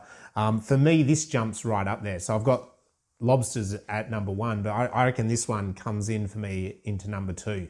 Yeah, now. I- so I, I- I agree. really this one impressed me a lot. It's so. there with with passengers. I think the production quality was there. The uh, you, you got enough sort of action, a bit of uh, emotional, you know, sort of drama, but you also got some philosophical questions to be Yeah. asked, which I love. Yep. Particularly when you're talking about the use of technology, and I think there's a, a great litmus test for science fiction is that if you can take out the science fiction elements, Mm. can you have the same story? Yeah, you know, would you be able to have the, if you replaced mother with an actual human, would you be able to have scene for scene the exact same story with with almost no change? And the answer is no, you couldn't, because of this requirement for uh, a, a prime directive that she's following, mm. and the the concept of a methodical and implacable sort yeah. of Well, creature. You're right. Like if going you on. if you swapped mother for a ruthless scientist, you know, that Mm. wanted to save humanity,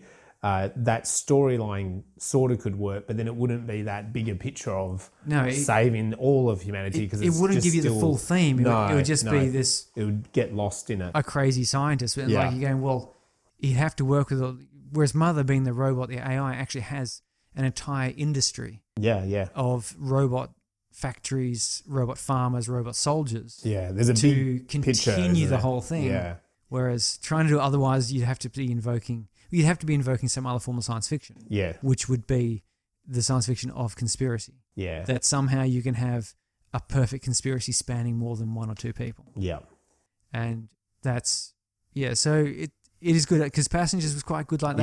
yeah, yeah. Trying to have that Passengers as some sort of castaways on a desert island doesn't quite work because then you don't have the um, Arthur character. Yeah, and you the don't time would be different. timelines and, and all those sorts of things Yeah. just wouldn't no, work as the same story. You'd have to have a different story. You would have. It's a different story. So yeah, I really enjoyed it, and, and for me, it, it bumps up the list or ru- the rungs on the ladder because of those things you're talking about as well. Like the plot was great; it sucked me in.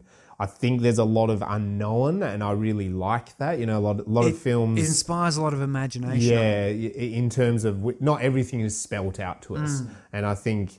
Uh, you know, yeah, the film makes you think as well on a big picture of you know humanity, etc., as we talked about at the start. But it also, just in its plot, there's enough of the plot for you to be satisfied, but there's also unknowns, you know, and that that's good. It's good to have a few little question marks throughout. So I really enjoyed that.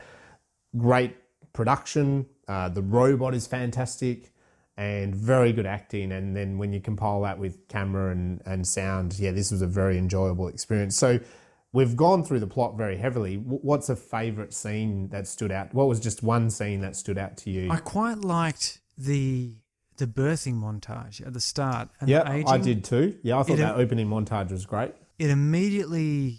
I like the fact that he's real babies, Yep. But it also immediately evoked this this very strong questions of of chi- a child recognizing a mother, and Mm. because mother was in no way human Mm. recognizable, had two arms, two legs, about the size of a human, Yeah. but it looked like it definitely looked like a piece of equipment. Yeah. uh, like a tool. And if it had not spoken and had just walked about the place doing tasks, you would be forgiven thinking it was just that's all it could do. Yep. But then it was cradling this little baby and the little heat pads, Yep. and you know the little girl was sort of playfully playing with it, totally unafraid and quite you know comforted by it. Mm. And the reason I like that scene, though, it was, it was very nicely sort of done with the um, the moving camera coming in close Yeah. for the sort of close up shots to give you that intimacy and so on. But it was more just that the fact that it immediately had the movie just kind of ended after that montage. Just as a short film, I think that montage would have worked. Yeah. Yeah. If you could well imagine, like just little five minute or seven minute Yeah. short film, just of that and end. you're you're immediately thinking, what's going on? yeah. could a human actually view this piece of something so inhuman as a mother and have Yeah. affection for it? Could you know? Could this really work out? Yeah. And so I, I really liked that Yeah. for that reason. Yeah, I liked that opening montage too. I thought that was great. I I really liked the teeth in the incinerator scene. I was going to say that would be my Um, second one because it's just it's creepy. It's uh, it's um, you know the fact that she kind of climbs in. There's lots of ash, and in a way, as an audience member, you were you knew what she was looking for, and you kind of were hoping that she wouldn't find anything, or I was. yeah, you, Uh, because again, it was, you know, like how truthful was the stranger versus the mother? You know, like as an audience, you were still, especially me, I was still debating yeah, it. You know, like I you're was debating fairly the sure question. that You know, like mother was not telling the whole yeah, truth. Like but but maybe she wasn't the killer, and you know, like you didn't know exactly. Yeah. Um, it was so it was implied that mother was uh, separate and locked away in this bunker Yeah. and had nothing to do with That's what was right, going on out yeah, there. yeah. And Which- she was just an automated mother machine, which Yeah. you, you could kind of go, okay, Yeah, yeah, and and there has been these other robot stories, you know, like a robot for a family, and of course it's given a a program, but then because it develops with the family, it becomes something a bit different. You know, it evolves itself. So, you, you- how uh, was Mother evolving a bit? You know, as a motherly robot, and so it was different to the robots that would be outside. But anyway, that particular scene, you know, it's like it's a great plot point in the story because it does show us that Mother, in fact has been this Is- is a murderous, dark yeah, is a dark, dark creature. It's a, it's a evil. It's a monster.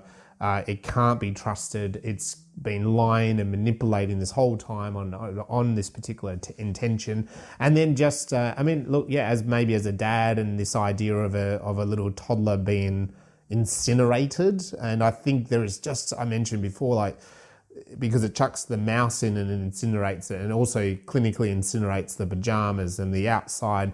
We see that used throughout the plot three or four times before this scene. That then, of course, her kind of like hunting through the ash, not wanting to find a clue, and then she digs out this little set of toddler teeth. It is a creepy little scene. It's you a know, point where your stomach is, is churning a little bit. Yeah. And then when she picks up the bone, it just drops and you go, oh, yeah. Yeah, yeah, I know it's yuck, it's gross, but it, but in a really clever way But- for the plot of the story, you know. And um, so I liked it. It's certainly a, a mark of uh, a good story is where you get these strong reactions one way or another where you Yeah. maybe where you have the happy ending and you know you actually feel happy That's right. because there's yeah. a lot of movies with happy endings where you kind of go oh there's a happy ending but you, you're not really moved by it because it just didn't quite connect Mm. yeah, so it was a great some like you know it raised the stakes, and when you do, as you say, you think at the end she shoots mother. This justifies that a fair bit, doesn't it? You know, it's like the it- opposite of saving the cat Yeah, so it's it's a good ploy that no, now we know she's mother is the bad guy, you know, creature, and yeah, she does need to die. She needs to be terminated. So I, I really liked that scene. terminated yeah no, that's, that's a good one as uh, the I quite liked the outside scenes in the cornfield Yeah, I liked that too. there was that really sort of brought back some of these I don't know these, these American Hollywood early science fiction Mm. where people are running through cornfields to escape from the aliens or from the the, the blob or the, the giant ants that are coming corn, get a cornfield is so symbolic, isn't it? Like it's in so many horror films and science fiction films. It's always There's even movies about the yeah, cornfields. You, know, yeah. you, you you mentioned signs before. You know, being stuck on a farm with an alien somewhere, and, the, and you know the sign, the signs being imprinted in the cornfields. You know, Children of the Corn, that classic horror Mm. ser- series. And you're right. Like you go back to those early science fictions, like The Blob, and that in these little American country towns, and it's always the cornfields, isn't it? Yeah, You know, there's always going to be some scene where someone's been chased and they're running blindly through a cornfield. I know, I know. And I so, thi- so they're into that cornfield, and I remember going, "What the hell? That what this? That's a farm. That's like Yeah. that's what are they running through? Because they've just come from that devastated Forest, trees sticking out of the sand, and then running through a cornfield, and then there's that big noise, and a huge drone comes flying over, and Mm. yeah, you got that. Uh, I suppose mystery and wonder, but then also the fear and yeah. uh, the camera was moving along quickly with them, and yeah, the sound really sort of worked into that. And And it, and it does imply that mm, you know mother or the the AI is you know like because we do get that extreme shot of massive and massive amounts of cornfields. Like, well, again, maybe that's the thing. So we've got we've had the the um, bunker with daughter. Maybe there is other bunkers, you know, because I mean, my impression with that is that they're growing all this corn to feed humans, right? You Yeah. know, and again, it's even in our current farming technology. You know, we grow corn to feed cows uh, as a cheap, a real cheap food source for cows. Yeah. And then, of course, the cows eat the corn, and who eats the cows? The humans. So it's it's a chain that we've created. Corn is really cheap. It's really quick. Um, you, it's a quick um, plant that grows.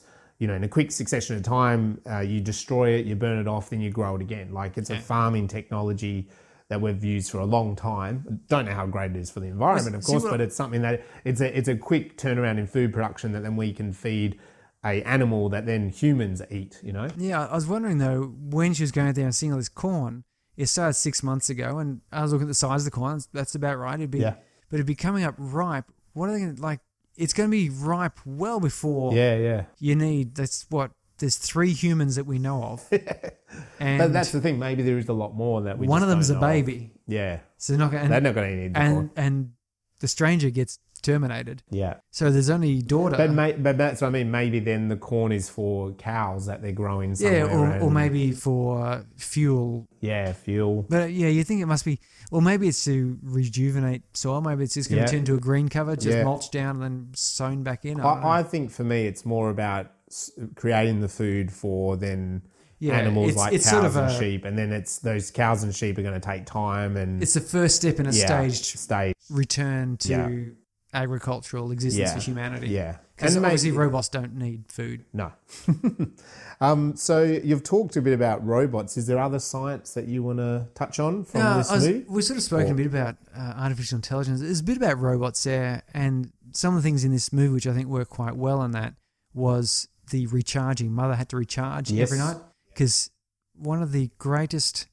We've got two two big problems with robots, like uh, autonomous robots. Uh, one is energy source. Mm, So we're starting to get there with batteries, but batteries are still really heavy. yeah, And you end up with this problem where, in order to put enough battery inside of a robot to run all of the actuators and bits and pieces, you end up with a heavier and bigger robot, which needs more, Mm. More battery. and To fight there's, gravity, There's yeah. a maximum size of robot you can have because Yeah. you can reach a point where our materials science can't produce a robot strong enough to stand up under its own weight That's right. Yeah, and you end you know without damaging itself it can't walk without damaging itself because the the force on its feet so these giant robots you see in some of these uh, science fiction films uh, and japanese anime require some special materials we don't have access to so they don't just take a step and crumple their foot uh, the alternative to batteries of course would be some sort of a, a diesel generator or or a turbine or something producing electricity constantly. It's certainly got a higher energy output, but again, you've got a lot more moving parts, a lot more heat, and you're producing all these fumes. Which, if you're trying to use this robot around other people, Yep. no one's going to appreciate diesel in the face while you're trying to work with a robot. And it's very noisy and it's destabilizing as mm. well. Having a reciprocating engine, it, it vibrates a lot and moves around. Trying to have a, a, a humanoid robot with a petrol engine it or a diesel engine, it just won't work. yeah, yeah. So we've got, we've got that problem there. The the film sort of addresses that by having um, mother recharge Yep, regularly. yep. So that's nice. So so you could imagine a slightly better battery technology what we have now, Yeah. and then she has to recharge. And she does that every night, like they go to sleep, don't they? And we we even sort of see in the film that she kind of recharges even earlier than um, the daughter goes to sleep. You know, so Yeah. maybe in, even in that, there's the to me it was kind of like, oh, she might recharge for twelve hours. You know, like a massive recharge, and then, and is only then awake for twelve hours. You know, so it's not. or, or she might have like three sets of four hours Yeah, with a bit of like that. wakefulness in between Yeah. to do yeah, tasks. yeah, But the- so the second problem there, which is actually addressed by this film, is processing power. Because it's nice to have, you know, this uh, big dog we're talking about in Atlas, Boston Dynamics, and they're they're actually tethered by power Yeah. cables, Yes. generally speaking. But trying to have the computing power required to maintain uh, human, you know, bipedal upright movement and keep balance and pick things up and all that fine control Mm. requires a lot of processing power, yes, which itself means a lot of energy. Yep. And we're talking about a little bit about this last week when we were talking about Internet of Things, last week, last episode, whatever it was, is you can actually now, with 5G and so this Wi Fi technology, you can offload processing. So you can have a relatively dumb robot shell Yep. with a lot of sensors and a lot of battery power in it. But all it has to have is a uh, a Wi-Fi connection, a 5G, Right. Yeah. a 5G antenna in it, Yep. and then the computing power can be much larger. I mean, you get this whole bunker, which presumably has some kind of nuclear reactor powering it, Mm. and you could have you could have a huge computer there, uh, and the computer doesn't have to be a single stationary computer. It'd be computers all throughout, each Yeah. one providing the information they need to provide. So it, it was a nice view, and um, I would like to talk more with Grant about Mm. the these ideas, whether whether that was it or whether it's just he went, well, I want it to go to sleep. Yeah. So that daughter can get up and run around the Yeah, place and do stuff, Yeah. uh, and also to, to have maybe mimic more a human Yep. sort of thing. It switches off for Um, the day. But I, I quite appreciate it because it, both those problems with robots are addressed. It's small enough a size that the materials we have currently would be strong enough for it to operate. Mm. And because it's, you know, she even admits that she has decentralized intelligence. She's Mm. not just in that body. Blowing their body up doesn't stop mother, Yeah. which clearly means she's got some sort of uh, wireless connection Oh, to definitely. Yeah. processing and it'd be distributed process. Yeah. And Which she's is- obviously connected to those other robots, isn't she? Because Yeah, she controls stops them instantly. Yeah, yeah, Yeah, which is which is where we're moving with the Internet Yeah. of Things. yep. is being able to have this sort of computing power available to Mm. otherwise dumb things. Yeah. Well, in the um, Jeremy Rifkin's Third Industrial Revolution documentary, he talks about that trucking company in Germany and the trucks are going down the highway. The, they tell the drivers to take their hands off the steering wheel. And in fact, they're sitting there in the truck on a laptop, basically controlling the truck. But they're actually doing more than that. The trucks are full of something like 100 sensors, which is collecting all the data about the road, the weather, um, the timings of deliveries of what's on a truck, what other trucks are delivering throughout their network. And then that information is being sent back automatically to like the central database, which then relays out to the other trucks.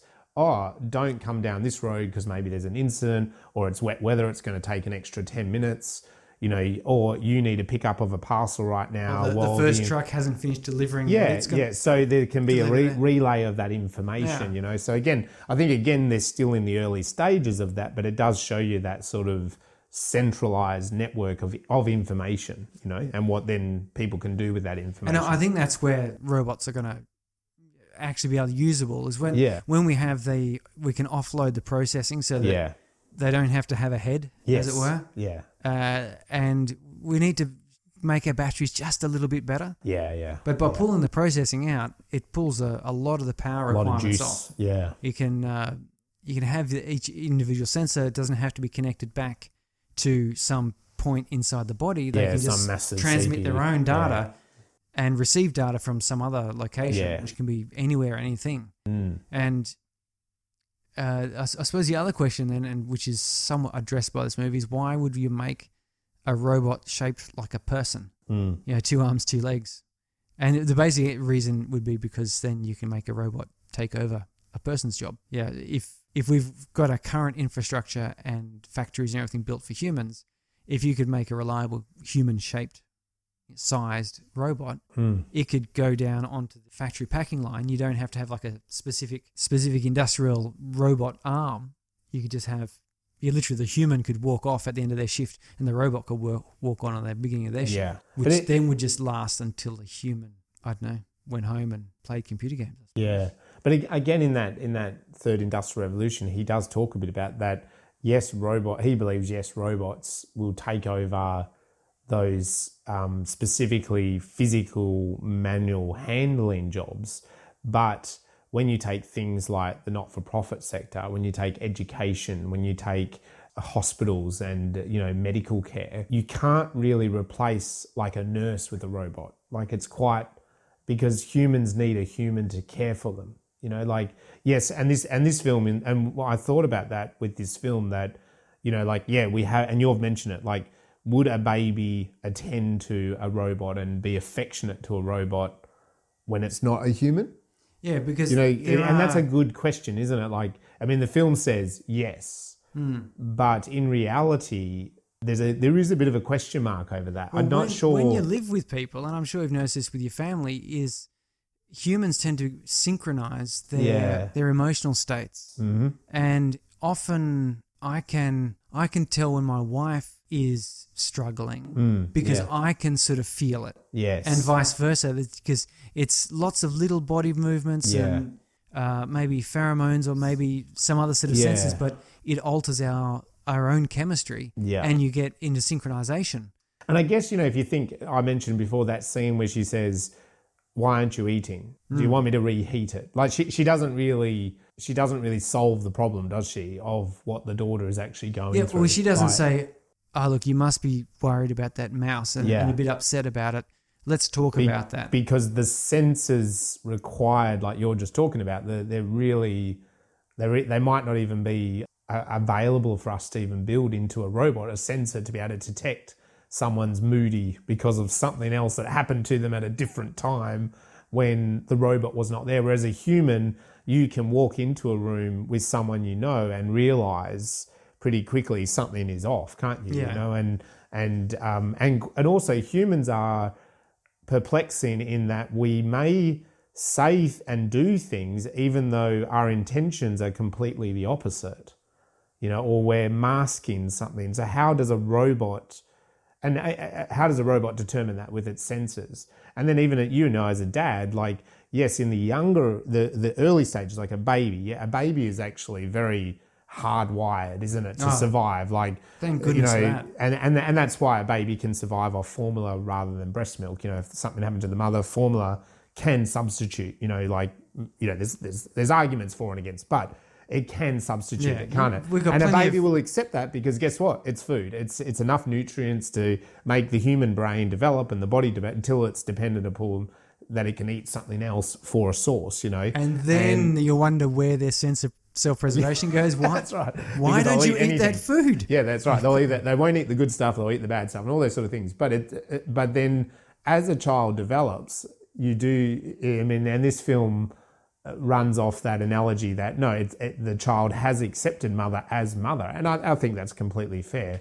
But you do wonder. She had nothing else to really go by. Yeah, she had nothing else to go by, but then she was getting educated and she was obviously intelligent. Well, yeah, that's, so that's get- why she uh, liked, liked the stranger so much, of course. The- yeah, that- of course, because like suddenly, oh, you're a human. I, I like this. Yeah.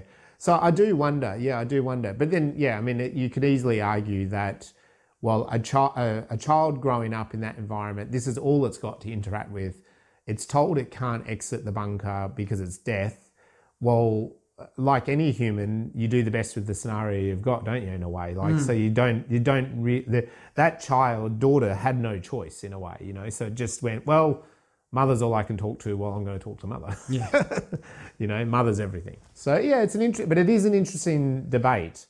I think going into the future is that we might have robots driving cars and robots doing manual handling and delivering packages and stuff. But when you start talking about palliative care, you know, birthing babies, all of these other things, sort of nursing empath- empathy requirements. even Yeah. education. Like I know in this film, the robot teaches her, but I, I, I- don't know how well a robot would do in like a public school. You know, Yeah, there, like there are some like- people who would respond well to that or well enough to it. In fact, Yeah. there'd be people who respond better to having that impersonal, they would, non-judging then other people wouldn't. thing, and other people would go, "I really want you to judge me and- Yes. and, to reassure me," and the robots are going, "You are doing very well. Yeah. Your scores are Yeah. increasing.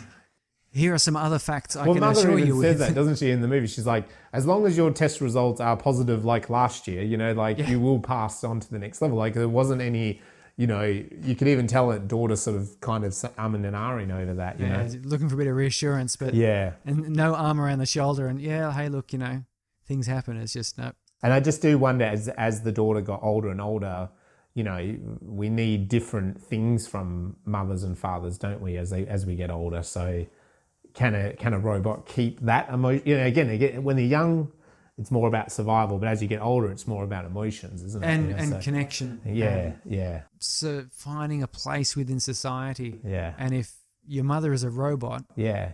You can't be a robot. how, yeah, how do you find a role model there? I Um, mean, she actually had the role model for, to being a mother, but not any other sort of well, how do I respond to things? How do Yeah, yeah.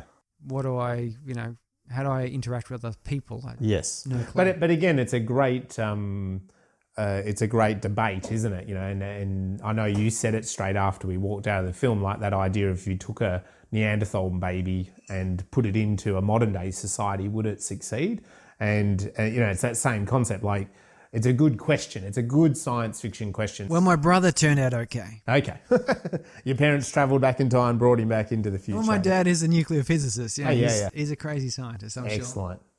Any other science, or is that enough? No, well, well, that, that's sort of, sort of it. I think I think we've gone we've gone enough over all that. I mean, I'll I could talk about robots for a long time because they're mm. so very cool, and Yeah. we we should all have our own robots, and under some definitions we do, Yeah. but not the sort that Yeah, we're not quite there. I, I feel I feel a bit like you know the joke of Back to the Future two, and that we should have flying cars by now, and it, it kind of feels like being an '80s kid, we should have robots by now. Like, it, Yeah, and- and what feels talk- like society's letting us we are talking about bit. general purpose robots, Yeah, like yeah, mother who yeah. could come in and cook me dinner, but also then drive me to the train station. Mm. right. At the same time, do the dishes and yeah, washing. yeah. You know, like do our homework for us.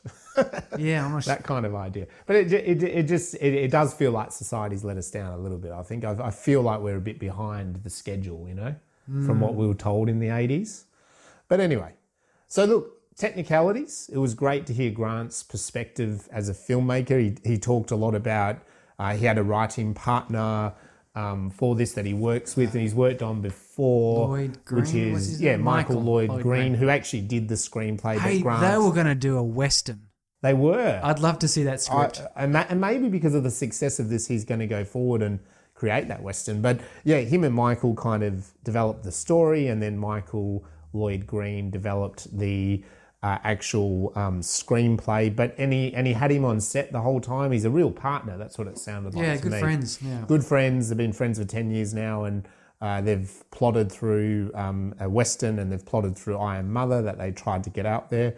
Uh, it was a film that had a lot of Australian funding. Uh, he is a Perth filmmaker. He wanted to shoot it in Perth, but there's not a big enough studio space currently, and there's a really nice large one in South Australia. So it got sent there. Apparently, Mortal Kombat, uh, which is a big Hollywood film, uh, is being shot there soon.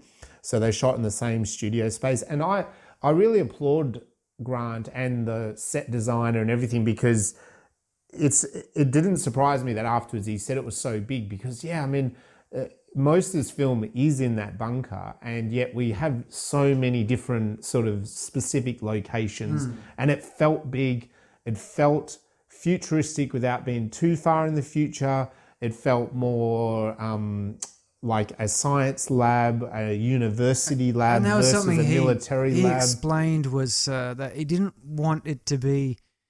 Can you imagine Passengers was like a luxury cruise liner, Yeah. and it had that wonderful bar Yeah, and, and yeah. and the sports facilities and the swimming pool and the rest of it. You could have had the bunker like that, but then why would Daughter want to leave? that's right Because yes, you take one, you take one look outside and go. No. In no, fact, no. the stranger would come in and go, "Oh, mother's dangerous," and and Oh, you've got a bar and you've you've got got, a- a pool and a restaurant. you've got a golf. Co- uh, no, no, no. The mother's all good. yeah, yeah, like, I, yeah, you can imagine she might go. Let's just see how mother yeah, plays yeah, out a see, bit. Yeah, yeah, I- I'll give her a go. So, um, you know, it was great. The set, it was fantastic. You know, uh, obviously a shame not shot in Perth, but you know, he's talking about his future productions. Maybe one of them will get done in Perth. Um, but yeah, it worked really well. I, I thought it. The set was amazing. Yeah, I thought it really impressed He also It looked real. indicated that uh, it was cleverly built with inbuilt lighting. Yeah. So they didn't actually use stage lighting. The lighting in there is the built-in Is the- lighting. yeah, is the set And lighting. Yeah. He said as a result, they could just shift a camera Mm. and start filming Yep. and in all the different locations Yeah, so- without having to do it strip down and, and uh, build up and all the rest of it. Yeah, so it gave that cinematographer and him a lot of freedom, you know, that Yeah, they could just move the camera and take a They could do the different angles because the, the set was all there. It Yeah. wasn't a two dimensional screen that they, they sort of had to play, you know, do careful angles with. Yep. Um, another thing I thought is, you know, for such a, we've gone through the plot, such an intense plot, really quite thematic, and, you know, that good science fiction question that we've gone over a lot tonight. So simple, three characters, you know, it's the old, you know, it's three people walk into a bar, you know, like, um, and sometimes this is the thing, like, the more simple it is, you know, you can have these big, we've, we've mentioned like Avengers and there's like 20 different superheroes that all have to have their own plot arcs.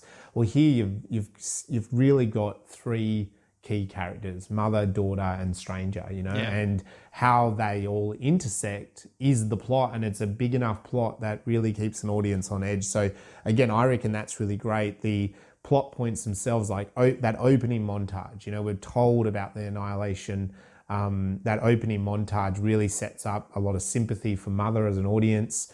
She looks like a mother, she's acting like a mother. You know, that scene where she's nursing the baby and she goes through different songs to soothe the baby. Hmm. Like, as an audience, you kind of, especially as a dad, you, you I could. un- I could really sympathize with that and empathize with Yeah. that experience of trying to soothe the baby. So I thought they did that really well. And there's a lot of those good plot points we've mentioned that the the kind of the trust of mother because we trust the mother like daughter the stranger questioning that then questioning the stranger's trust and then going back to questioning mother's trust and then finding out oh mother is a murderer. Get out of the bunker daughter you know like Yeah. and then and then realizing that what the stranger is taking us to is actually not very good and she's a bit of a manipulator anyway.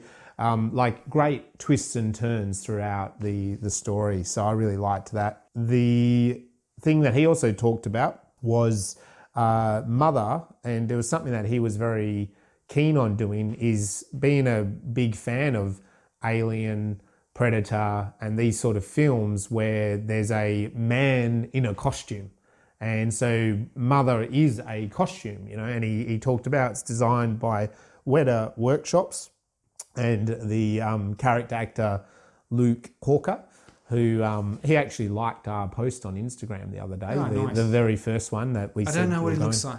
I, yeah, well, yeah, check it out on I'll have to go Instagram yourself, and all the listeners out there should check him out. Actually, like he'd, it'd be good to ask some insight into his experience. Yeah, well. I noticed he liked it, and I went, "Oh, hello, it's Luke Hawker," and it was after you know Grant talking about him, and and that's the thing. He Grant really talked him up, saying that he brought such a um, you know he, d- he developed the robot at the Weta workshops, but then you know he really played the character of Mother because obviously later on they added in the Rose Byrne stuff and um, the voiceover, and so here he had to play a robot that is a mother. And uh, it's really impressive. And I, I mean i thought that watching it and it was great to hear that it wasn't cgi i. Think again like you you know you and i child of the 80s we did ra- we were raised on non cgi and then we went through the period in the 90s of sort of like films heavily using E- cgi everything had to do it. And then you got those. and, and it got to a point there where films, you know, like they all use CGI and some of it not that good, some of it very good. And I think now it's interesting, probably in these last five or six, five or 10 years, maybe people that are making films have come from that era where they grew up with the non CGI, then the CGI, they're, they're getting the chance to make a movie like Grant. And they're kind of going, well, I don't want CGI. I want the puppeteer. You know, I want the I want the real costume. I want well, the good thing is time and effort we can that. now supplement the real stuff yeah, with just a little touch there, so you can just more easily remove the the, the cables or the yeah. the hand or the whatever. Well, I noticed Luke on his Instagram uh, went to some convention in the US where it's it's, and he had the I Am Mother suit at the convention. There's some photos of him there, also visiting other, and there are obviously other people that design these kind of costumes, you know, for movies. And there's horror costumes and science fiction alien costumes, and they're they're real. They're prosthetics. They're you know robotics. Uh, you know, as in fake robotics and costumes, whatever. And uh, yeah, it, it looks really cool in that way. You know, like these are the real costume designers. You know, so I think there's a bit of a homage, maybe a bit of a circling back to that. And I Am Mother definitely does that. So if you like that idea of it being a real robot in that, so to speak, uh, yeah, it's amazing. And again, it's Weta Industries, Weta Workshop, I think it's called from New Zealand. You know, Peter Jackson's company, and it's very they they just seem to do really good stuff out there, don't they? They must just he Peter Jackson has hired some incredibly talented people that Well, I think there. the problem is that the problem. The benefit is that success tends to then draw Mm. these people. Yeah. and it, you're right. It, it- you know, honey, honey attracts the flies, doesn't it? And everyone comes in, and more and more successful people means more and more success, and it circles around. We did mention the sound, and I, I reckon that was fantastic. You know, we had the mother running scenes a couple of times. She sort of like when she wants to protect daughter, and then also towards the end when she wants to hurt daughter, so to speak. That thundering of mother's footsteps. It reminded me of Terminator Yeah. the, the sound, but then the shot was sort of mother running down the corridor. It reminded me a bit more of Alien, you know, because the corridors were a bit more like Alien or the Aliens franchise. And, uh, And the- so and I think both lights and- yeah, the yeah, flickering lights, and even the way through. mother's head is and coming through the darkness, it just felt a little bit alien as well. So I could see both of those there in a really good way, like really homage in it, and then in its in its own style, you know. So yeah, I, I really enjoyed this film. I think the technicalities were really great, and yeah, it was fantastic. Yeah, I- I, I think quite- to check it out. I quite appreciated that there's a, a great use of the difference in what do you call it, shot length or framing. So the scenes where the stranger's in the hospital and uh, she's furtively telling daughter about the, the lies. There's all these really sort of close up shots where there's just all you can almost not see the bunker at all. It's it's just the daughter and stranger talking and doing things and and uh, and but then you get these pulled back where you have the shots where you can see the whole bunker sort of laid out corridor disappearing down the way with mother walking through it. So you, you're moving from the sort of intimate human moments to you know the inhuman moments. Uh, I quite I saw I sort of noticed that going through there. I, I thought it was well done. Yeah, so look, I Am Mother, it's a great Australian movie. It's available on Netflix. Uh, we had the benefit of getting to see it on the big screen and also hear Grant talk about it, which was a real plus. Um, but yeah, overall, I'd strongly recommend in the science fiction realm, people should check this movie out. So I think it's getting really good reviews. It looks like online. I've spoken to a couple of people and told them I went in and they said they watched it on Netflix and enjoyed Yeah. it. So it seems to be getting around a little bit at the moment. So yeah, if you're out there, check it out. Let us know what you think about what we've talked about tonight. And um, yeah, we'll move on to what we're going to do next episode. Oh, it's it's it's the big challenge after Earth. after Earth. Will Smith right. and Jaden Smith, yeah, uh, father and son team that go to Earth. come back to Earth.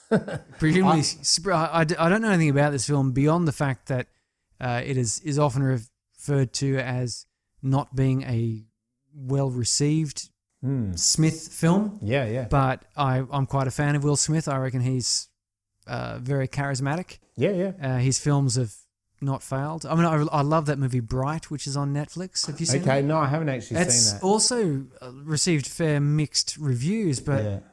I, I don't know it's just it really it's it's worth watching from the point of view that you just don't get films of that genre like Bright. yeah, yeah, The genre of that that sort of urban fantasy, orcs and elves in I think it's Los Angeles where they're established. It's that's just part of life. It's Yeah. not like pow here they are. You, what's another movie where that's the genre? I mean that's Yeah, just that- so that's very very interesting. But After Earth, Yep. so get yourself and watch that. Remember to joy watch this because I don't know anything more about the fact that No. it's, they go to Earth. Yeah, I, I didn't even know that. I mean, After Earth, yeah. I remember the film coming out a couple of years ago, or maybe it's a bit older than Yeah, that, maybe it's a few four or five years ago or something. But and I do remember it not receiving the best uh, feedback when I sort of heard a little bit about it, but I, I just kind of I didn't get a chance Look, to I, see it. I reckon. yeah. But I anyway, reckon it's got to be nice. I mean, there's got to be some great shots there, some imaginings of what Earth would be like. Uh, presumably, it's not populated. Otherwise, the like this sort of wouldn't make sense after Earth, and they turn up and it's just like normal. Yeah. So I'm, I'm looking forward to some imagine imaginings of that. I'm looking forward to. I'm hoping a bit of charm uh, from old Billy Smithy. well, I think you will. You always get what you get. And look, Will if Will Smith is listening, listening, Yeah. get in touch and let me know if it's okay for me to call you Billy Smithy. it's, it's probably not. No, it's probably still. highly inappropriate. But anyway, Come and tell me. Come listen to our program, Will Smith. Yeah. Will, William Smith's. Uh, yeah, so we look anyway. We'll joy watch that and uh, just go into it with a positive attitude. I don't know much about it, and yeah, we'll check it out. We'll that's tell you what great. is good and what is great about it next time Okay, so I'm on Space off. Brains. See ya. See ya. Bye bye.